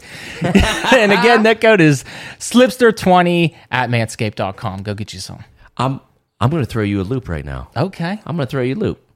Somebody else decided to try their hand at a Manscaped read. And they also showed us all the support that he usually shows us in a different way. And I'm throwing you something that you probably whoa, don't whoa, know. Whoa, whoa, who are we talking about? Our boy, Jeremy Seward At Remy Beans. at Remy Beans. He made a Manscaped read. he did a little comedy show. Tell me more. I'm going to tell you more because you could probably look up this link. Maybe we could take a quick view of it because not only did he do this, he repped us. He went big. He went big to to show us love, and you're gonna see it right now in everything he did. So, so some of the stuff that I did right now, as you can see, I'm wearing my Slip the Jab podcast uh, sweater. Oh, yeah. Uh, the reason I'm wearing it is because anytime I have a show like this, they throw my name out there and they let people know that it's going on. I know none of you heard about the show that way, but it's still nice that they do that for me. So, and if you want to know how much, I love this podcast.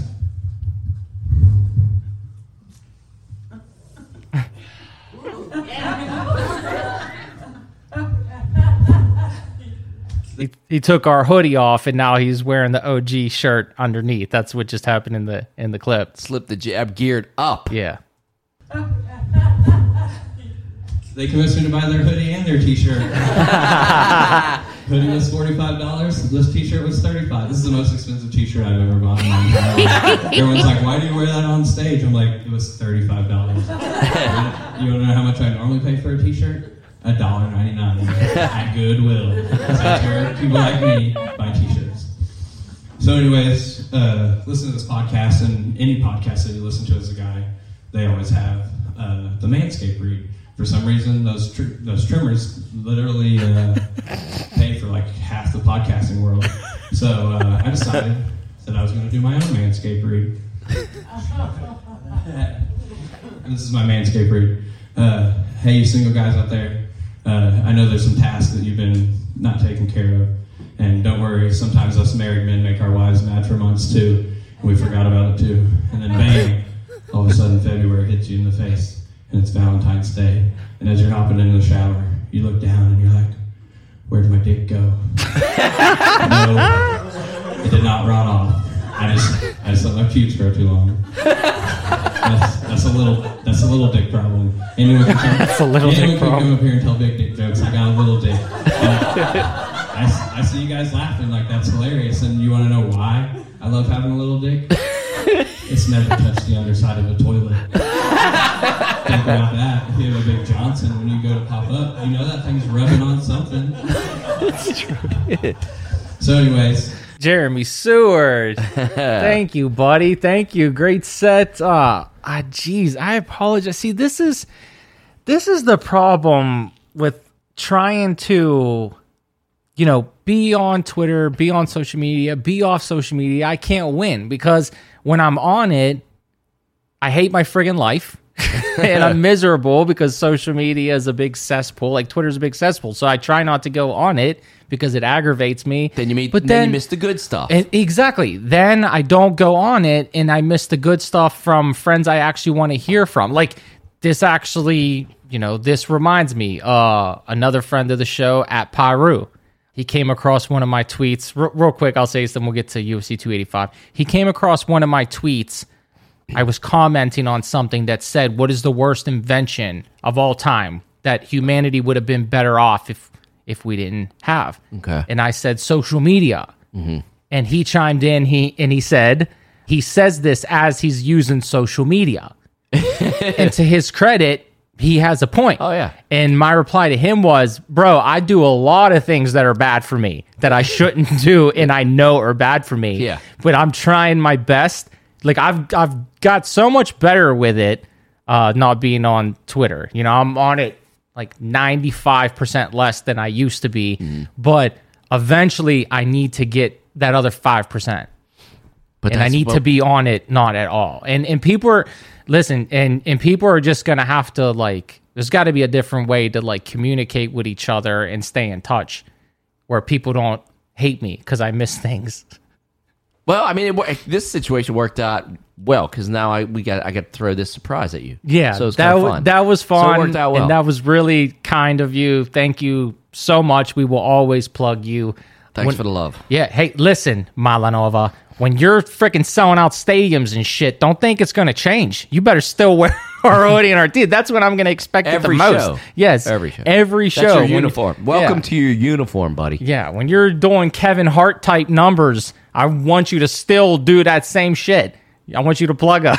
shit ain't got to change. But uh, congratulations on a good set, and uh, thank you again, and Ian, thank you for for uh, uh, telling me to bring that up. Little spur of the moment segment there. That was good. Um, okay, let's get to UFC 285 this Saturday. Not only do we finally have a semi stack pay-per-view card that we can actually look forward to seeing, we also have the return of the goat. And not only do we have the return of the GOAT, we have the return of the GOAT going to heavyweight to try to become champ champ, where if he pulls it off, it will cement his legacy as the greatest MMA fighter who's ever existed. He will have the greatest resume. He'll have the honor of being the most in the most exclusive club in the UFC where only four other people have ever been able to raise two belts above their head. He'll be able to do it and say it all after leaving and coming back after a three year layoff.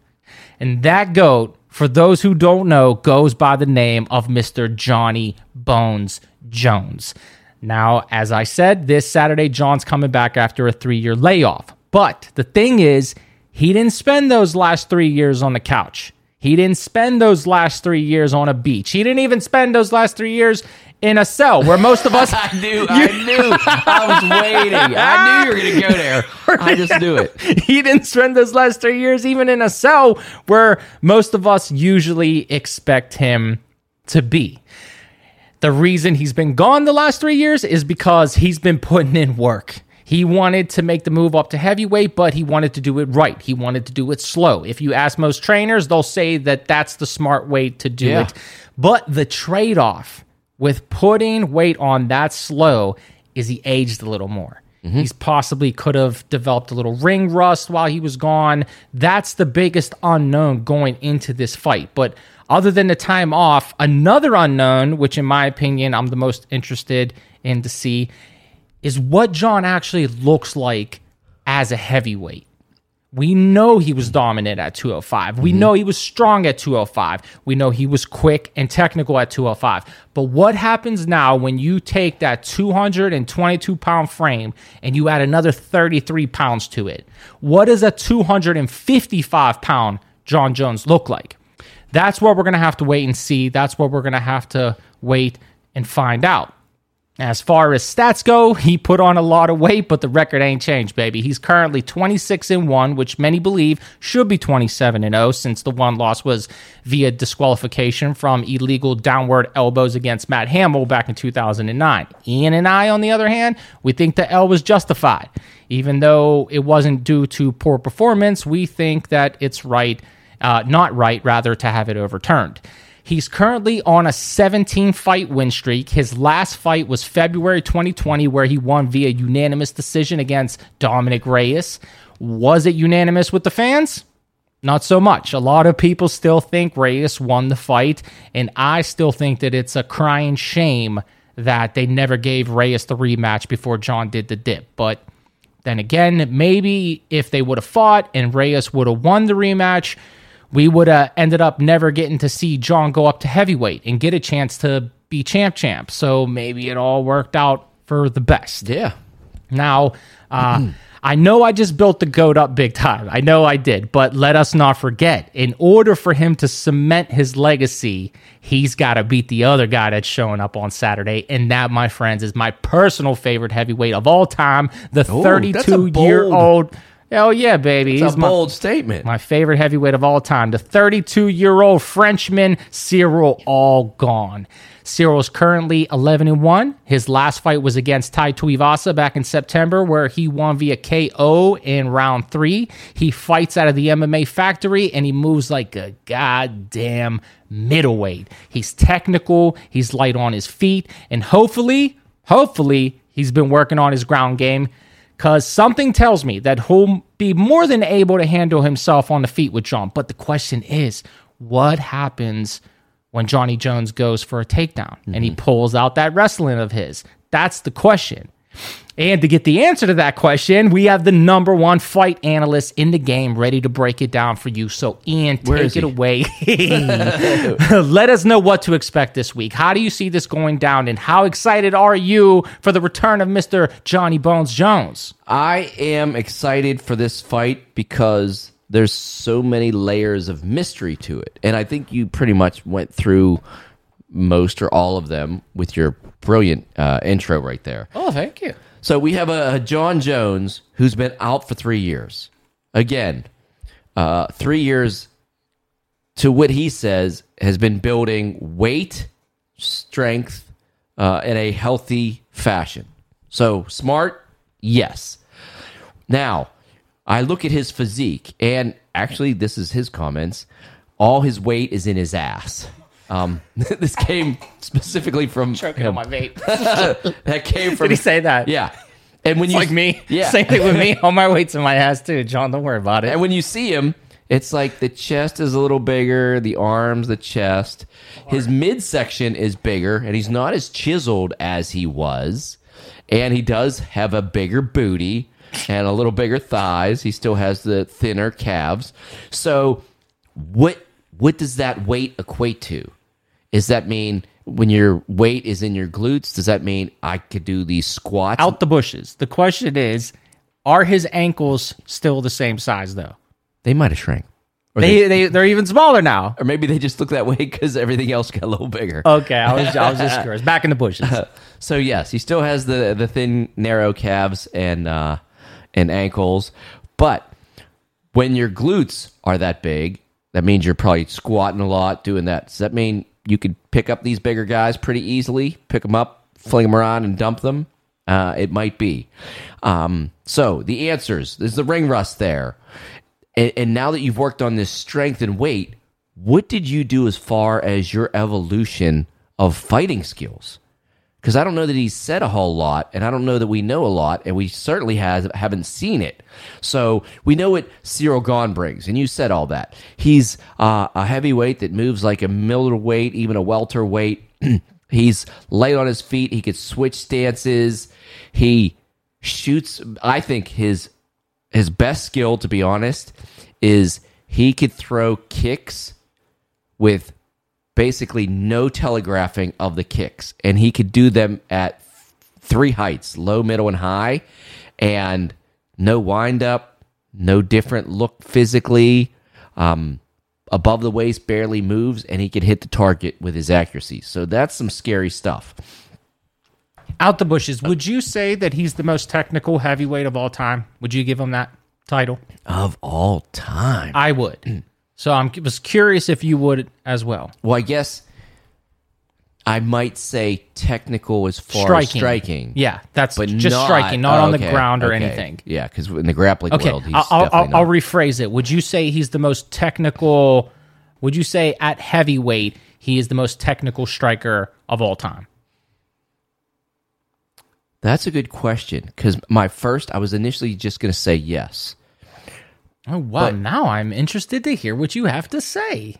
Actually, Jon Jones's fight IQ, while Jon Jones doesn't have the same physical dexterity and maybe power in his strikes as Gane does, his fight IQ lets him throw the right strikes. No, no, no, that's right not fair because we've never seen Jon fight. He, What do you he- mean? Oh, okay, so it's- you- that's like out. Jake Paul. Okay, you know, okay, until he was a pro so- boxer, he wasn't a pro boxer. okay, so I'm so saying before Jon. okay. yeah, before Jon. Then I might. And it's not fair because we don't know what Jon's going to look like. We don't. at heavyweight. We so don't. it's not fair. That's another reason not to bring him up. So I think I'll say yes without giving a lot of thought way back in the day, you know, because there's uh, Marco Ruas back in the day who was pretty technical and finished Paul Varelans with leg kicks and knew how to do that. He was pretty pretty technically sound, but uh, okay, I'll give you the, I'll say yes for now. Okay. Especially in more modern times, I'd probably say yes. Okay. The most technically sound striking heavyweight in modern times. Okay. Is that A fair answer. It's fair. Back in the bushes. Okay. So we get we see this matchup and a lot of the question marks on Jones. And what's Jones's conditioning like carrying the extra weight around? Because sometimes people make the mistake of they put all this muscle and weight on because that's their big focus, but they do less cardio so they could keep the weight on. It- you know, for instance, if you're a fighter like I believe Jon Jones was with a high metabolism, he stays pretty thin with his frame because you work so hard at your craft and your sport and you're in shape it's hard to keep weight on. So did he lessen that cardio to get and keep the weight? We'll have to see. I'd imagine a little bit but he's also swimming and running and doing these things. So hopefully that isn't a factor that we need to tend with. But again we don't know. Now what do we have in the way of punches. Jon Jones wasn't a power puncher at light heavyweight. He had decent punches and he landed punches and he had great elbows and spinning elbows and he's very creative and has a nice fight IQ, but he wasn't a knockout power puncher. So He's a break you down fighter. Yeah. Like, he broke you down little by little. and, and his ground game and his grappling, all that flowed together. And he could he has many tools and weapons, so he was able to use them um, in transition with fast transitions. Meaning, I don't really. I, I, some fighters, if you do A, I'll do B. If you do C, I'll do D. So they play their whole game on what you do is what I'll do.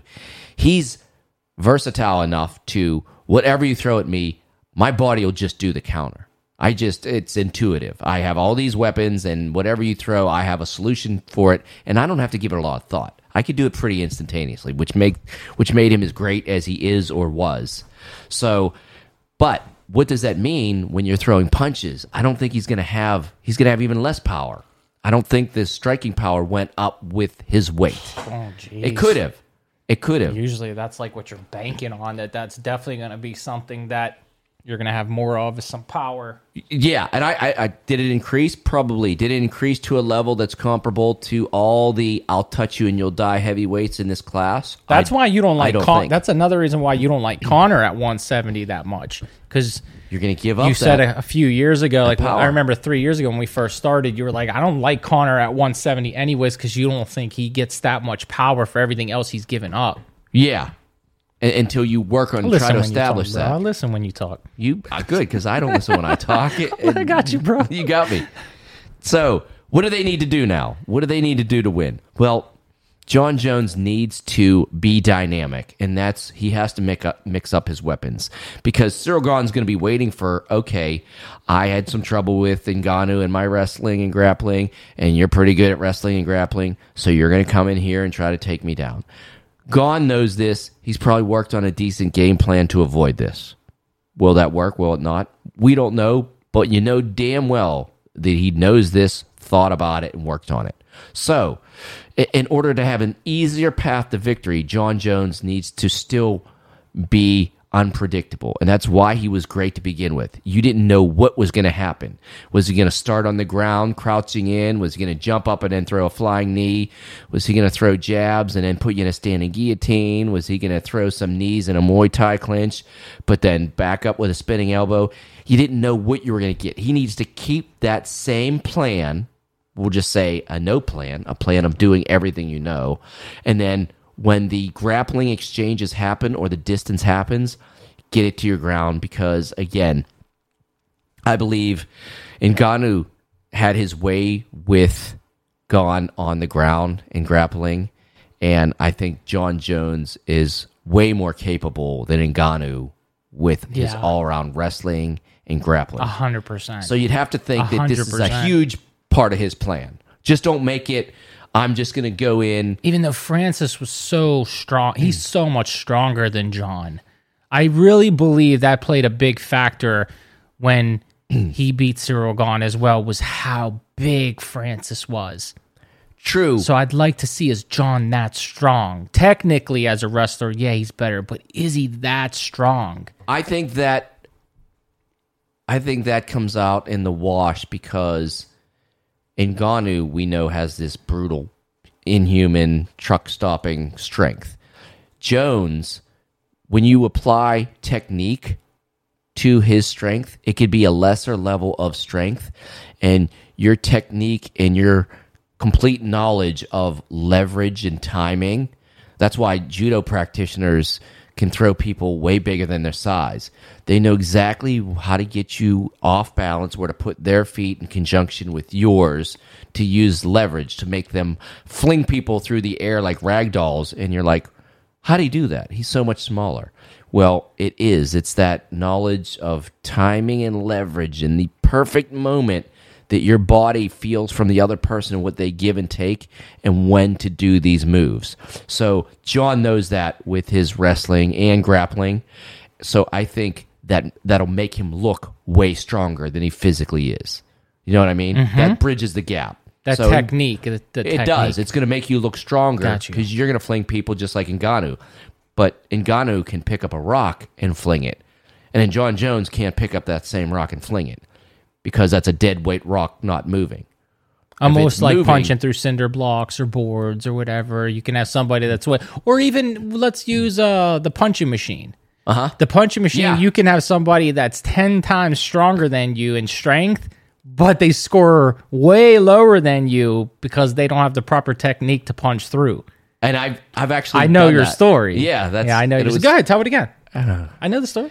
you brought it up. I, Go ahead. I just wanted to see if you. Okay. Um, this was years ago. This is going to seem like I'm just talking and bragging about myself. no, no, no. Go But- ahead. But it's really more. It's- just that's to a why point. I said it because I learned it from you. Yeah, we were we were at a, uh bowling alley years ago, me and some friends, and and they didn't know I knew any kind of training martial arts or anything. And the one gentleman was like two thirty five, six foot four, Mm, big boy. and him and another guy who was shorter, like five ten, but maybe like one ninety five, two hundred pounds. They both were on one of the punching machines. You put money in, you hit it, you see how high the numbers go up, and and he ran at it from like four steps, four steps, and slugged it. And Which common like common Yeah. sense you would think that you that run, you swing. It's it's not a bad strategy. Yeah. And he hit it, and it went up, and blah blah blah. Physics, yeah, baby. yeah. He did well, and his his buddy did all right. Not as good as him because he's bigger. And then I went to try it, and then the he he gave a little chuckle. He gave a little at my chuckle. boy. He gave a little chuckle. laughed like, at my boy. I'm like, oh, I'll- let me try. They're like, hey, because I'm the size of his leg. Yeah. Like my whole body is the size of his leg. And I'm like, all right. And I just stood there. I'm not running. And then, all right, I'll line this up. And then uh, I hit it. And uh, I beat his score. And they were both like, like jaw dropping. What on earth? This person. what is this voodoo? Yeah. What happened to this machine? Is it fixed? How did this person the size of my left leg just beat my score? And then I said, well, Who is this man who just showed us the dark arts? yeah, yeah, yeah. They laughed and chuckled until I smeared them. And then it's like, well, and then I just said, not in a boastful way, but yeah, I like, I know how to throw a punch, you know, and it's just technique. So, you, you know, it's leverage and, Yeah. you know, your hips, your legs, this is where the power comes from and hitting the target with great accuracy. And Mm-hmm. That's blah, why blah. Rogan crushes the bag when he kicks. Like that's why people, you know, Rogan has like one Oh, of the yeah, best spinning kicks. It's because his technique is so on point. It's perfect. Yeah. He knows all the body mechanics to get the, you know, people say, live up to your potential, do your potential. Well, Joe Rogan does, you know, uh, like a roundhouse kick and a spinning backside kick.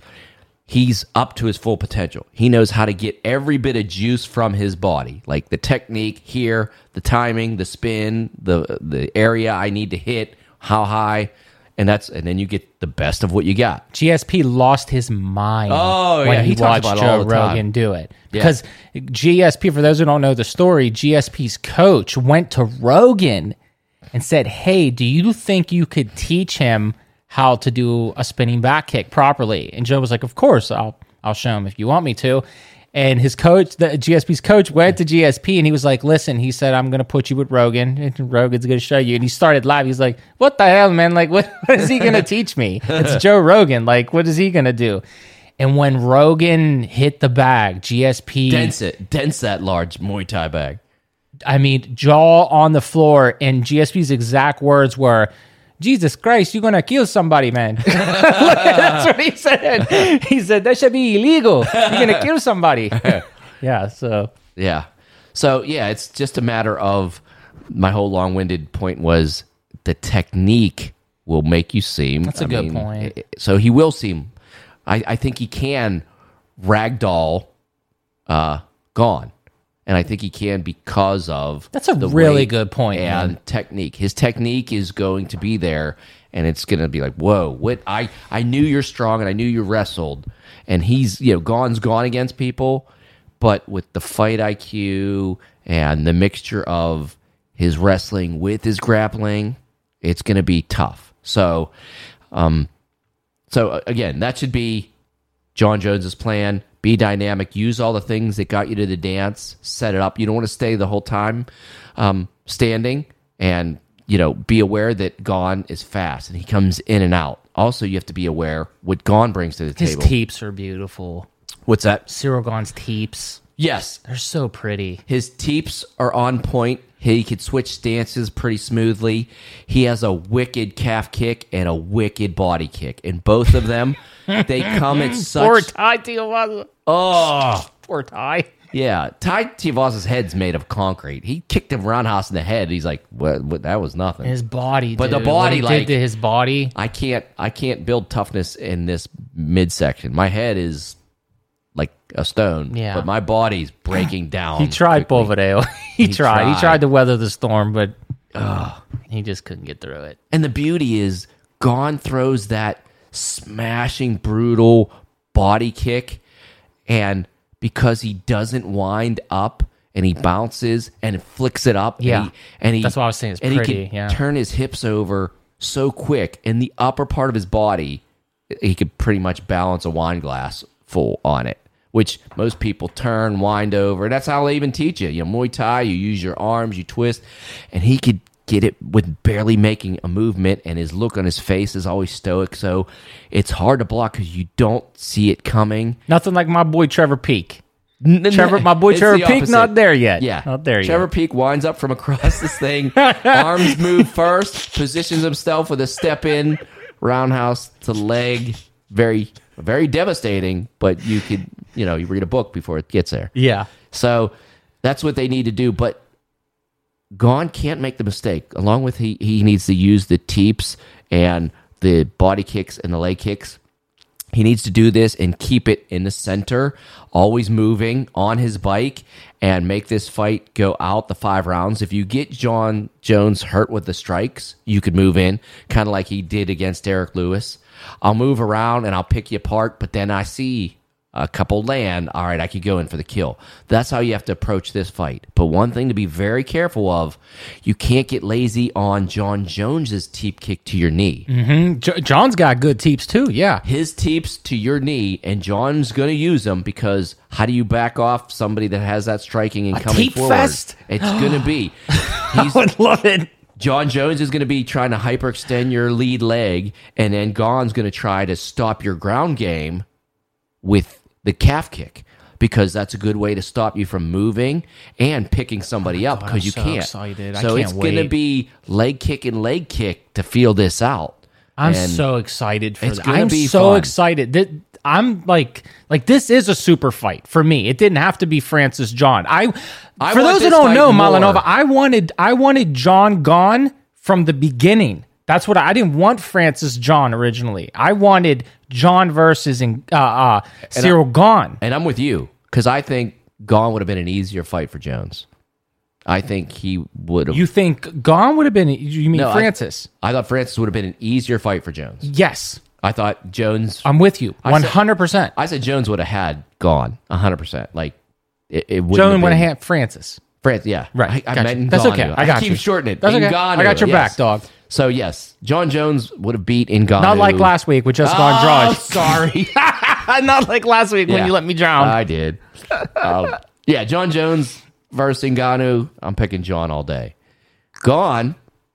I'll be honest. I'm still going to pick Jones because I was just about to ask you. That was my question. I Who you it's got? going to come down to the grappling, and even though uh, Cyril Gane has a pretty nice heel hook and has a couple other submissions, He does? He he does have those, But Jon knows this. He's he's watched it so much tape on him, it's unreal. So his legs aren't going to be anywhere to be found. So if he Dude, goes you to talk the about ground, Jon like he's a genius. Like he's the Albert Einstein of MMA. I'm not saying you're wrong. I'm saying I'm looking in your eyes, and when you talk about him, and his fight IQ to you is like you're talking about Enrico Fermi or something. he's definitely watched a lot of tape and he knows what he's going to do. So th- there's a difference between trying to stop it. You know, it's a rough outing, but he's really studied. I guarantee he studied him, and his corner and his team have studied him at the highest level. For look how long you had to do it. Look how long you had to study. Gane from the very beginning. You're sitting on the sidelines working your craft. And again, not only are you working your craft, but you're prepare you're preparing for like what? Honestly, one of three people, like Francis, uh, or Gane, or you know who else could be at the top? You know, maybe Blades. Mm-hmm. Like you're watching these people. They're not. They don't know what you're doing, but you're mentally watching film on these like top people because you know you're going. You're stepping back in, and you're going against them. It's it's it's either it's either Stipe or Ngannou or Gane or Blades. So you know he's watched tape on all of those to a high level, not knowing how this would play out over three years. But he has all them fight styles down pat and has a game plan for all four of them. 100% has a game plan for all four of them. Executing's different, but he could tell you every him and his team could tell you everything they do and when to capitalize and what to do and counter and how this plays out. You know, So- it's a shame that Jon Jones's personal life is a complete disaster, and he is the way he is because he would have most likely been like your favorite fighter because you were all about, you know, like your favorite fighters are all like the most technical and and His you just would have loved Jon, but untouched. but but but you know the a lot of stuff that he's done in his personal life, you it rubbed you the wrong way, and like you're not a fan of Jon Jones now. I mean, This you're a fan of his fighting, just like Yeah. me. We're fans of his fighting. Yeah. but And, you, uh, and the asterisk when he when he tested positive, like some of those things, like his legacy. yeah, but so did Anderson Silva, and True. you don't have disdain for the spider like you do Jon. You you do not like Jon Jones. he's done more things on the list. Yeah, you don't honest. like Jon. You don't like Jon. because it, it here's what bothers me is he's done things that I I could have seen his legacy untouchable if he would have not made these mistakes, um, stayed in the game, didn't have these layoffs. Not hit pregnant women uh, and Yeah, hit, hit and no, run. all these things. Um, they're all Smack things. stripper's ass. all these things that just went against his legacy. your wife and headbutt a police car and call them nerds and yada yada yada and hide under the octagon. That's that's the. Oh my goodness. He's good news though. Yeah, it's gonna be fun. Let's keep moving. Okay, let's get to the sleepers and bangers. We got my girl Valentina Shevchenko versus Alexa Grasso on here. Last time uh, Alexa fought, I said that most likely she would be getting a title shot next, and I'm glad to see that they got this made for her. So I'm really glad that this happened for her because I thought may you know there was a possibility they may maybe would make her fight one more time or but they they got it done. So good for her. My other sleeper and banger is Jay Off Neal. or better known, AKA as Jeff Neal, but on this show we call him Geoff Neal uh, versus Shavkat Rakhmonov. Oh yeah. Not going to be a good night for Geoff Neal, but it's going to be a good night for the fans because Rakhmonov always brings the big drama show. Oh my goodness. He brings the big drama show. He so- is a finisher, and it doesn't matter how, because wherever this fight goes, He's gonna be there. he finishes. Yeah, and he finishes. Uh, and then my last sleeper and banger for the card, I got Cody Garbrandt versus Trevin motherfucker Jones. This is. I like your energy there, my man. Thank you, bro. Really? You ever see uh, what's that movie called? Bad Bosses or Oh, something? yeah, yeah, yeah, yeah. Trevin motherfucker Jones. That's a funny movie. Um, look, Cody's on my sleeper and banger. Okay, I love Cody. I don't care how many times he gets knocked out. the poor guy. I don't even know why they're letting him fight. I don't know why he's still fighting. How many times is it going to take for him to get knocked out? And he has to prove that he has the button before this poor guy. We pull the plug and save him from himself. When's it going to happen? Every single time we re- we recap a Cody Garbrandt fight, it's the same thing every time. Does he have the button? Yes. Should he retire? Yes. And then they just keep making fights. For, I don't think they like Cody at this Well, point. And it's funny because it's got to be hard for him because he's still young, physically he's healthy, and he has all these skills. Not that many fights. But yeah, but the fact that he's taken significant head trauma in in his history, and he has the button. That's yeah, it. He so has that's the, the part button. that I mean, What even is the fun in seeing a Cody Garbrandt fight where the whole time you have to pray he doesn't get hit? Yeah, it's You know what I mean? It's That's sort of no- like you want to see him do one of his highlight knockouts, but you don't want to see him take one because you you. It's almost like you could see the CTE future in him, and you Yeah. know this, and it's it's sad because he's so young. He's got a kid, and and like oh man, and I you like know Cody. he loves fighting and he loves training, and he's it's in his blood, and you're like, this is what you want, and you're here, and you're young, and you got skills, and you got heart, but now you've taken too much head trauma for where you're at in your life, so you should probably stop really quick, so the rest of your quality of life will be intact. I know I say this every time, but I think this is it. I think if he gets knocked out, I think Dana will pull the plug finally. Man, I hope he, I hope he wins. I hope he wins too. I hope he wins too. Uh, Ian, anything else for the sleepers and bangers? Yes, yes, yes. This fight is uh this card I mean is neat. I'm looking forward also to the Jamie Pickett Bo Nickal because this is a real test for Bo Nickal. He Yeah. wanted to be on a big card with a bigger name. Hey, you got it. Let's see. Let's see if you could shine under these type of lights. He's got some hype behind him for sure. Bo Nickal, a lot of people are excited to see him. I'm also excited to see Araujo versus uh, Ribas because that's gonna be a I love Amanda. that's gonna be a fight. That's gonna be a rough outing. She's the nice mofo of the female division, Uh, in my opinion. I think you're She's right. bubbly, and I love her. I think you. Uh, I think you're absolutely right. so those are ones I'm, I'm most excited to see. I'm Brunson versus Du Plessis is a really good matchup. Am I super excited to watch it? Mm, eh. But I, I just think they picked a really good match for both of them, and it has kind of uh, implications to get past maybe like gatekeeping status. Whoever wins this, if, if whoever wins this is on a good trajectory, and whoever loses this, mm, where do you go from here? Right. Type thing. So, and of course, did I already mention Gamrot Turner?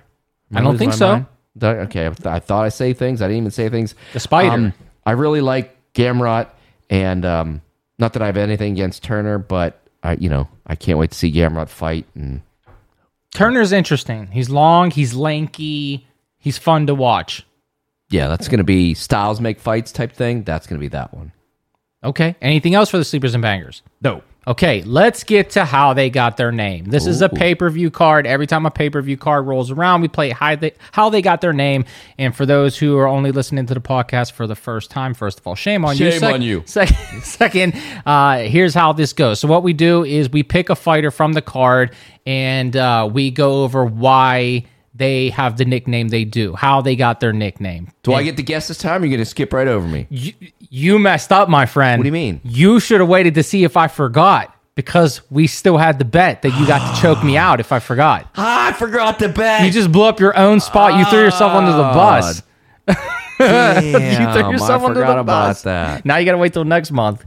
Damn, I can't believe I forgot about that little. For, for this card, I went with Mr. Johnny Bones Jones. Okay. Ian, would you like to guess why his nickname is Bones?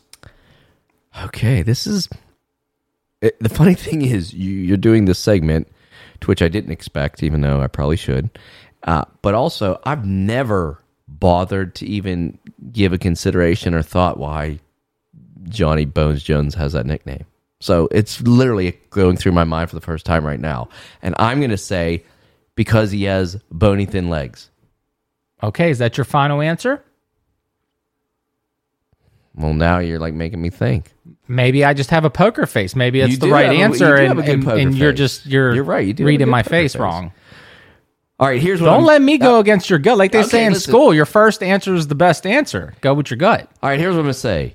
I think there's also a part that he likes lions and feeds on animals, and there's nothing but the bones left. So that might be it. But I'm going with my first answer of the bony legs. Okay, here we go. I'll read the explanation. Before beginning his MMA career, Jones was a standout high school wrestler and state champion at Union Endicott High School in upstate New York. He also played football as a defensive lineman. Due to his slight frame, his coach nicknamed him Bones. The nickname was a reference to Jon's small frame, with the former champion stating that he only weighed 170 pounds at the time, despite being 193 centimeters tall. He kept the nickname when transitioning into MMA as a homage to his high school football career. However, Jon Jones has also stated that his initial nickname when entering professional MMA was going to be very different. A rather in, an, in a rather embarrassing tweet back in November 2020, Jones stated that his nickname was going to be sexual chocolate. Instead of Bones, his tweet read, "My original fight nickname used to be Sexual Chocolate. What the hell was I thinking?" Oh man. Uh, all of it sounds crazy now, considering that the former light heavyweight champion's nickname is now one of the most iconic in all of MMA, and it really is. Jon Bones Jones, like it's the, one of the most iconic nicknames for sure. Bones. Everybody knows his nickname. So do I get credit or no? Um, I mean, it's Yeah, I'll give it to you. that? Okay. Yeah, slim frame, slim legs, Okay. slim. Bony legs. Bony legs, okay, I bony. didn't go all the way up. yeah, there you go. so I'll right. give it to you. Uh, and this has been how they got their name. Nice. All right, let's get to the slip picks. So last week's results, I went three for four. Nice. My wins were Augusto Sakai. He needed that one, thank God. Uh, Tatiana Suarez, Trevor Peek, and my loss was Andre Muniz. And he went three for four as well. He had Augusto Sakai, Tatiana Suarez, Solecki, and Andre Muniz was his loss. That's right. My picks for this week. It's hard. I'm gonna go Ciryl Gane. Ooh. Picking picking this one's hard for me, man, because I usually always pull for the fighter that's going for champ champ. So you would think that I'm gonna go for for Jon Jones, but at the same time, I got my man Ciryl Gane, and I really want him to become champion so bad. He's my favorite heavyweight. He's probably a top three favorite fighter in the UFC period. So to break the tie, I'm going to defer to my heart, and my heart, of course, leans with Bon Gamin. Not to mention you know, not to mention everything else that we went over in the x ray and your E analysis. Jon hasn't fought in three years. We've never seen him at heavyweight. He's a little older. Chances are a little slower. And not to mention that his last few fights before he vacated, a little sketch. Like there was arguments to be made when when he decided to go up. I remember I don't know. I remember us talking, well, at least I was. Mm-hmm. Like maybe you shouldn't go up to heavyweight. You did because you did make that comment. yeah, maybe you should stay here because you went from a guy that was like cleaning out the division where you were Not Valentina. Shevchenko. Like, Yeah. a, you know, you went from Valentina Shevchenko where there was just no competition that to be had versus. Yeah. I don't know. Some now these fights are getting a little too close for comfort. Maybe you should stay here. Yeah. Um So some of the fights were sketchy. So with all these unknowns, I can't bring myself to bet against Gane, a guy who, if he had the slightest bit of grappling, would have beat Francis Ngannou, who's arguably the scariest heavyweight of all time. That's a good that's a valid point. You know, so and I've seen Jon Jones hit mitts throughout this three year journey from most recent to even back. And, you know, you can't base everything off this, but he looked, he's hitting the mitts slower. Like there's, than he used to. there's, uh, there's, looks to be uh, some speed missing in the mitts. But is that, you know, This is going to be fun to but- see. This but is going to answer this- so many questions we had from years again- ago. You know, like this is so Yeah. fun that we talked about this when he first said he was going to go up, and we talked about Oh, what it was going to look like, and if we thought he would do good. And now this answers all the questions. What I'm going to do personally to get ready for this, I want to go back and listen to our episodes from Okay. you know for from a couple years back, three what, three years back when he Man. he first decided to do it, hmm. and I want to listen to him and I want to see like if my thoughts have changed from then. And my thought, I, my thoughts then, my thoughts now, if I had to direct things in time, is I still think that putting on all the weight should not have been his big focus. I thought he should have probably even just jumped right into heavyweight at his walking around weight at the time. Because even at, say, 225, I think he would have captured the heavyweight belt. Going right from light heavyweight to heavyweight for his next fight.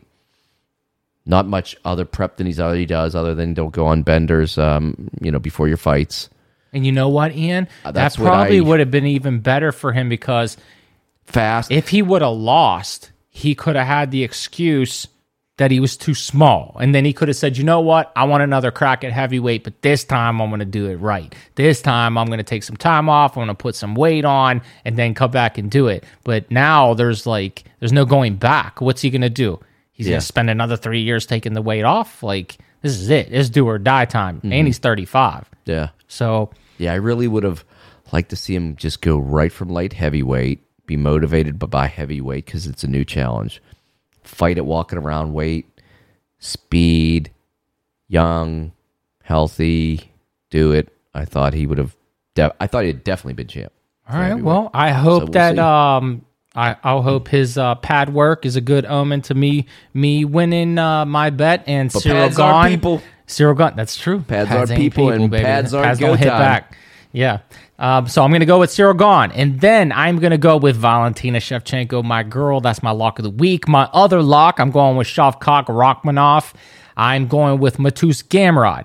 I am going with Du Plessis Oh, Um, hasn't proven himself yet to me, but I'm going to go with Ian Garry. oh, oh, oh. I'm going to go with Ian Garry, the the the man that uh, everybody wants to call the next Conor McGregor, which I've said over and over at nauseum that he's not the next Conor McGregor, and he hasn't even proven himself to me yet. But I'm going to go with him just for fun. Okay. And you ready for my loss? Here comes my only loss. Okay. For the heart, I'm going to go with Cody Garbrandt, Okay. and then I'm going to go with my girl Amanda Ribas. Okay. You're picking a lot on this big old card, aren't you? Yeah, this is a good card. This is uh, fun to pick. Um, for you, I only have one down for you, and it was Jon Jones. I guessed it right. I am gonna go. Oh, here I got another one for you. I have another two. Can I start guessing for you? ahead. All right, Valentina Shevchenko. yes, and man, I'm gonna pick the easy ones so first. many. Everybody loves Grasso, and everybody is really. She has a huge fan base that's really rooting for her. That's not changing my. Um, I think our- vote, but Yeah, I think our boy Chris Cooney. I think is in love with her. I think so. He's in love with somebody. I don't know who it is, but I think so. Um, I'm gonna go with Shavkat Rakhmonov for you for sure, oh yeah, and then that's where I pump the brakes. I'm gonna go Gamrot. Okay, I'm gonna go Bo Nickal. you are going Bonick. I am All right. risky move going against uh going against a Pickett and Ian Garry. Okay, we have a lot of the same. We've been having a lot of the same ones lately. And then, man, I'm really excited about Araujo Ribas. I'm staying. I'm hitting the brakes. Are I'm you? not picking the Garbrandt Jones or You're not one. picking the garbage. I'm not. You're not going to bet against Cody. I'm not, I'm not picking that fight. Even that's probably the smart pick. Uh, one I'm thing that I have to. I, oh, well, I'm also picking. uh, You know what? I'm going to add one more. I'm going to add. Uh, Oh, lucky number seven. You have six so far. Oh, do I? Hit me I'm going to number. go with uh, uh, Farid uh, Basharat. okay. And I wanted to say, you know, we both sort of jokingly we picked Shevchenko. I think Grasso. I think her path to victory is she's well rounded. She's a well rounded fighter, except she's good and well rounded. I think Valentina is good and well rounded, just at a little higher level in all the categories. Mm-hmm. Ask me where Valentina wins. Ask me. Say, Lena, Hey. where does Valentina Shevchenko Hey, win? my friend, where do you think Valentina wins? Anywhere she wants. Anywhere she wants, Anywhere my friend. she wants. My advice for Grasso is rely on boxing, phone booth, trading punches, give one to take one toughness. If you want to win, Oh, wow, you're banking on that Amanda Nunes Pena shit right if there. you want to win, Valentina ain't Amanda Nunes. So and it, you got to make it a dirty war. Valentina's too smart for that. She ain't And- gonna stand in the pocket with you. don't go far enough for the kick game, and don't go too close because uh, you know it's Shevchenko's tie plum is pretty wicked. She got wicked knees. She got great trips and throws. So don't get in that close. Literally, stay in the phone booth boxing range and start swinging and egg her into a gunfight. And then go gunfight the whole time. That's how to bait her in. That's tough and, and with Valentina. go punch for punch. Okay, Amanda, And you can get her there. You can get her in Move the phone backwards or forwards as long as you keep her at phone booth punching distance. Don't let her grab your head though. That's where Okay. you want the W. That's what you got to do. Oh boy, I hope I don't fall on my face next week. We're talking Valentina up this much. Um, all right, so that's it. Ian, that's your last pick, right? Yes. Okay, everybody, that is it. That's all we have for UFC 285. We hope you guys enjoy the card. Uh, make sure you come back next week and we will recap everything with you as usual. Ian, do you want to get anything off your chest before we end with the post fight song of the week? Yes. I want to thank the folks that have uh, reached out with the Eric Challenge and sent some stuff in. And it's never too late. So if you haven't done so, life's busy. Hey, I get it. Um, you didn't get around. You can't find the tea. You're getting there. Whatever it is, you need a haircut. I don't care what it is. You know what? Just send them in because I appreciate the love. So whether it's in a day, a week, a month, whatever, don't let the time frame cut you short. Thank you. Okay. Uh, I have something I want to get off my chest. Okay. I wanted to say to you, Uh oh. all joking aside, All right. you know I do appreciate the Christmas and birthday gifts you gave me, right? the signs. It's been weighing on me. First, it was weighing on me because I was mad at you for what you got me, and now it's weighing on me because I feel very. I can't believe we're still talking about What, this shit. What's what's the word for it? I feel very um. You know, when you get something and someone's trying to be nice and Like an ingrate. well, well, even even even worse. What? I feel um inconsiderate. Like that's very inconsiderate of me. I feel very disrespectful. Somebody gets you something. someone goes through the trouble to get you something and you make them feel like you didn't like it. And it's not true. I I do. And I'm going to tell you why. I'm going to take cuz it probably I made it sound like I like the Slipster Avenue one better just cuz I said it makes sense. And I, I like picked on the other one. right. I picked on the one that you got from my other company. All right. And I'm going to tell you why I actually like that one better and why that one means so much to me versus the Slipster Avenue sign. All right. And it's because you put way at the end of it. Okay. Because that shows me that whenever I was writing our company mission statement Mm-hmm. Yeah. and the bio for the company, that you really like took it to heart. You were paying attention. And uh, that's why it I so- understand your mission. you do. I understand your mission. Yeah, but for you to do, you know, you like it, it was a it's a clever gift. Like you got me something that was really clever, and you're like, he's gonna love this because it says way, and uh, I'll be I'll I'll bleep it out. I wish I could just freaking tell everybody already, but we got a freaking serial killer out there. Fucking. we have a serial killer out there stalking our lives, and I can't even fucking say the name of my company. but anyways, um, ooh, USA, USA. maybe in the future. We'll see. Um, um, uh, but anyways, uh, yeah, it says way, and every time I look at it, I go.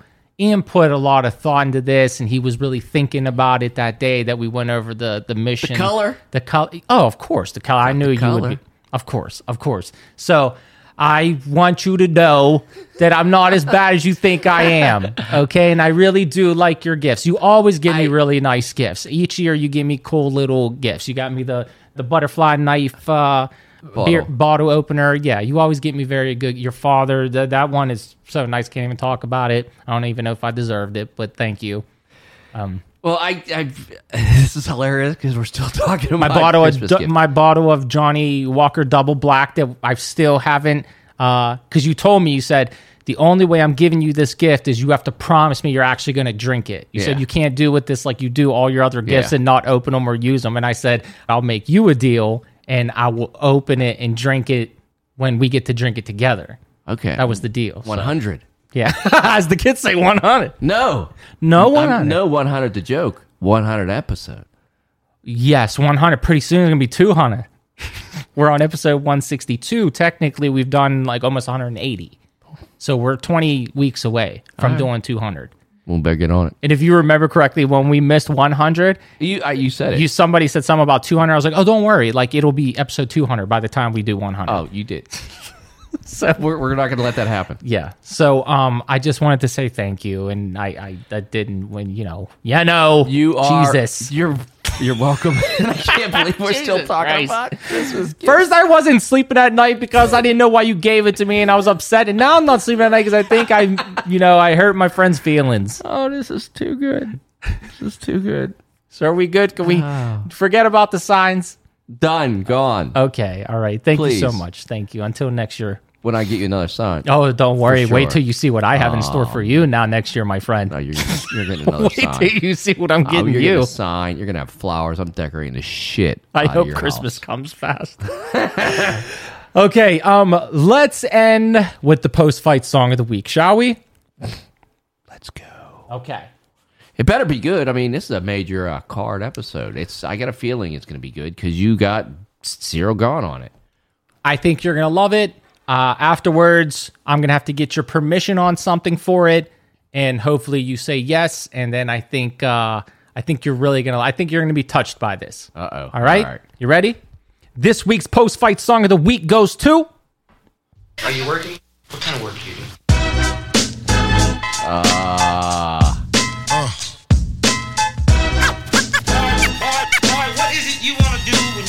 a winner. I'm gonna be on tit up.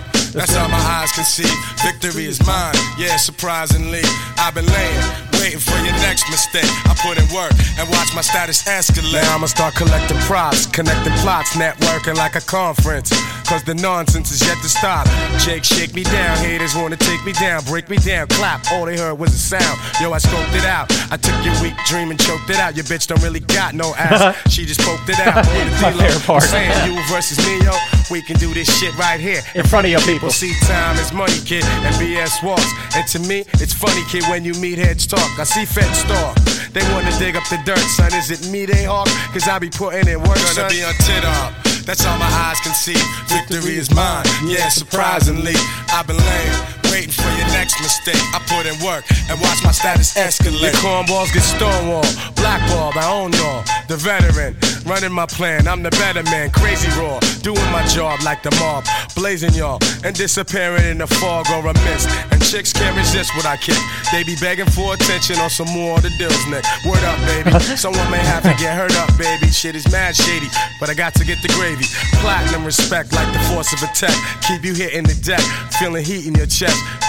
Banging your thoughts with the hot onslaught. I kick a shot on the spot for going where he should not. Viciously, I make history instantly. Those other lame ass loser ass niggas, they can't fuck with me. I'm doing my thing now to lamp later on. Paid in the shade with some fly gators on, but now I'm grimy as they get. Mud on my pants and shirt. I bet you niggas out here know I be putting in work. I'm gonna be on tit up. That's all my eyes can see. Victory is mine. Yeah, surprisingly, I've been laying, waiting for your next mistake. I put in work and watch my status escalate. Border qualified pro in this business of rep. Border, border, border qualified, qualified, qualified pro in this business of rep. Border, border, qualified pro in this business of rep. Are you working? What kind of work do you do? Boy, what is it you want to do when you grow up? Ah, that's a good one. So you know why I played it, obviously. Yes. Why did I play it? Because that was uh that was one of my man Eric's uh top choices right there. Ian's brother. It was one of his favorite songs. I played it last year for the the hashtag Eric challenge, and I was thinking I wanted to get your permission on something. He's yeah, man, he used to listen to that a lot. So we have a couple songs that we sort of make tradition.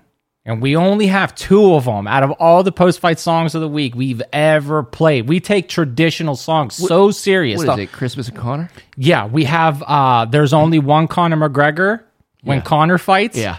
Um, and then we have Hallelujah by the Pentatonix for Christmas. Technically, you could say every Christmas special we start with Run DMC, but it's not a post fight song of the week. Yeah, yeah, yeah. So technically, we only have two songs that we've ever put like in that we hung the jersey. Yeah.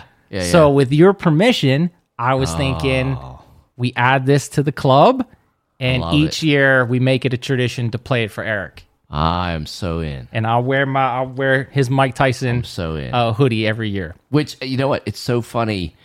Um, I didn't notice the hoodie because you had Didn't it, know I was wearing Eric's hoodie. t- till like when the song was playing and I'm bobbing along and I saw the patch. Oh, really?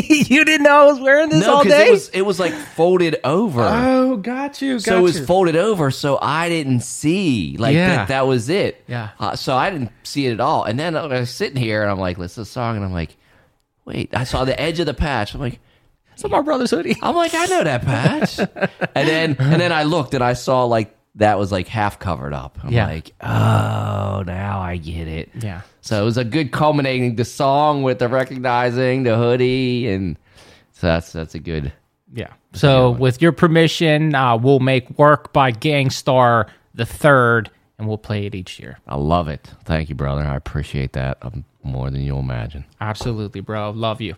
Um, all right, everybody, that's it. That is it for our show today. A lot of MMA talk. Usually we got current events. Today we did no current events, even though the Jon Jones uh, the video was sort of a current Yeah. event, you know. New old. Yeah. Uh, please don't forget to like and subscribe, rate and retweet. When you guys see this thumbnail pop up on Twitter, you know what to do. Make sure you share it. Make sure you like it. Smash that button. If you want to support the show, you got two ways to do it. Go to the website, slipthejabpodcast.com. Get some merch like Jeremy Seward at Remy Beans was talking about. I know. Listen, hey, Jeremy, you got to follow up, man. You say you make our shit sound like it's Louis Vuitton, bro. You know, it's, it's a 35 most expensive t shirt. Our t shirts come with other stuff. You don't just get the t shirt, bruh. You get the t shirt. Yeah, you get the stickers, you get uh, the custom packaging, you get the certificate of authenticity, and then uh, and then uh, for the the beanies, even the beanies come with extras. You get the custom packaging, you get the keychains and stuff. So read the descriptions when you go to our website. Even if you see the picture, it's just this T-shirt.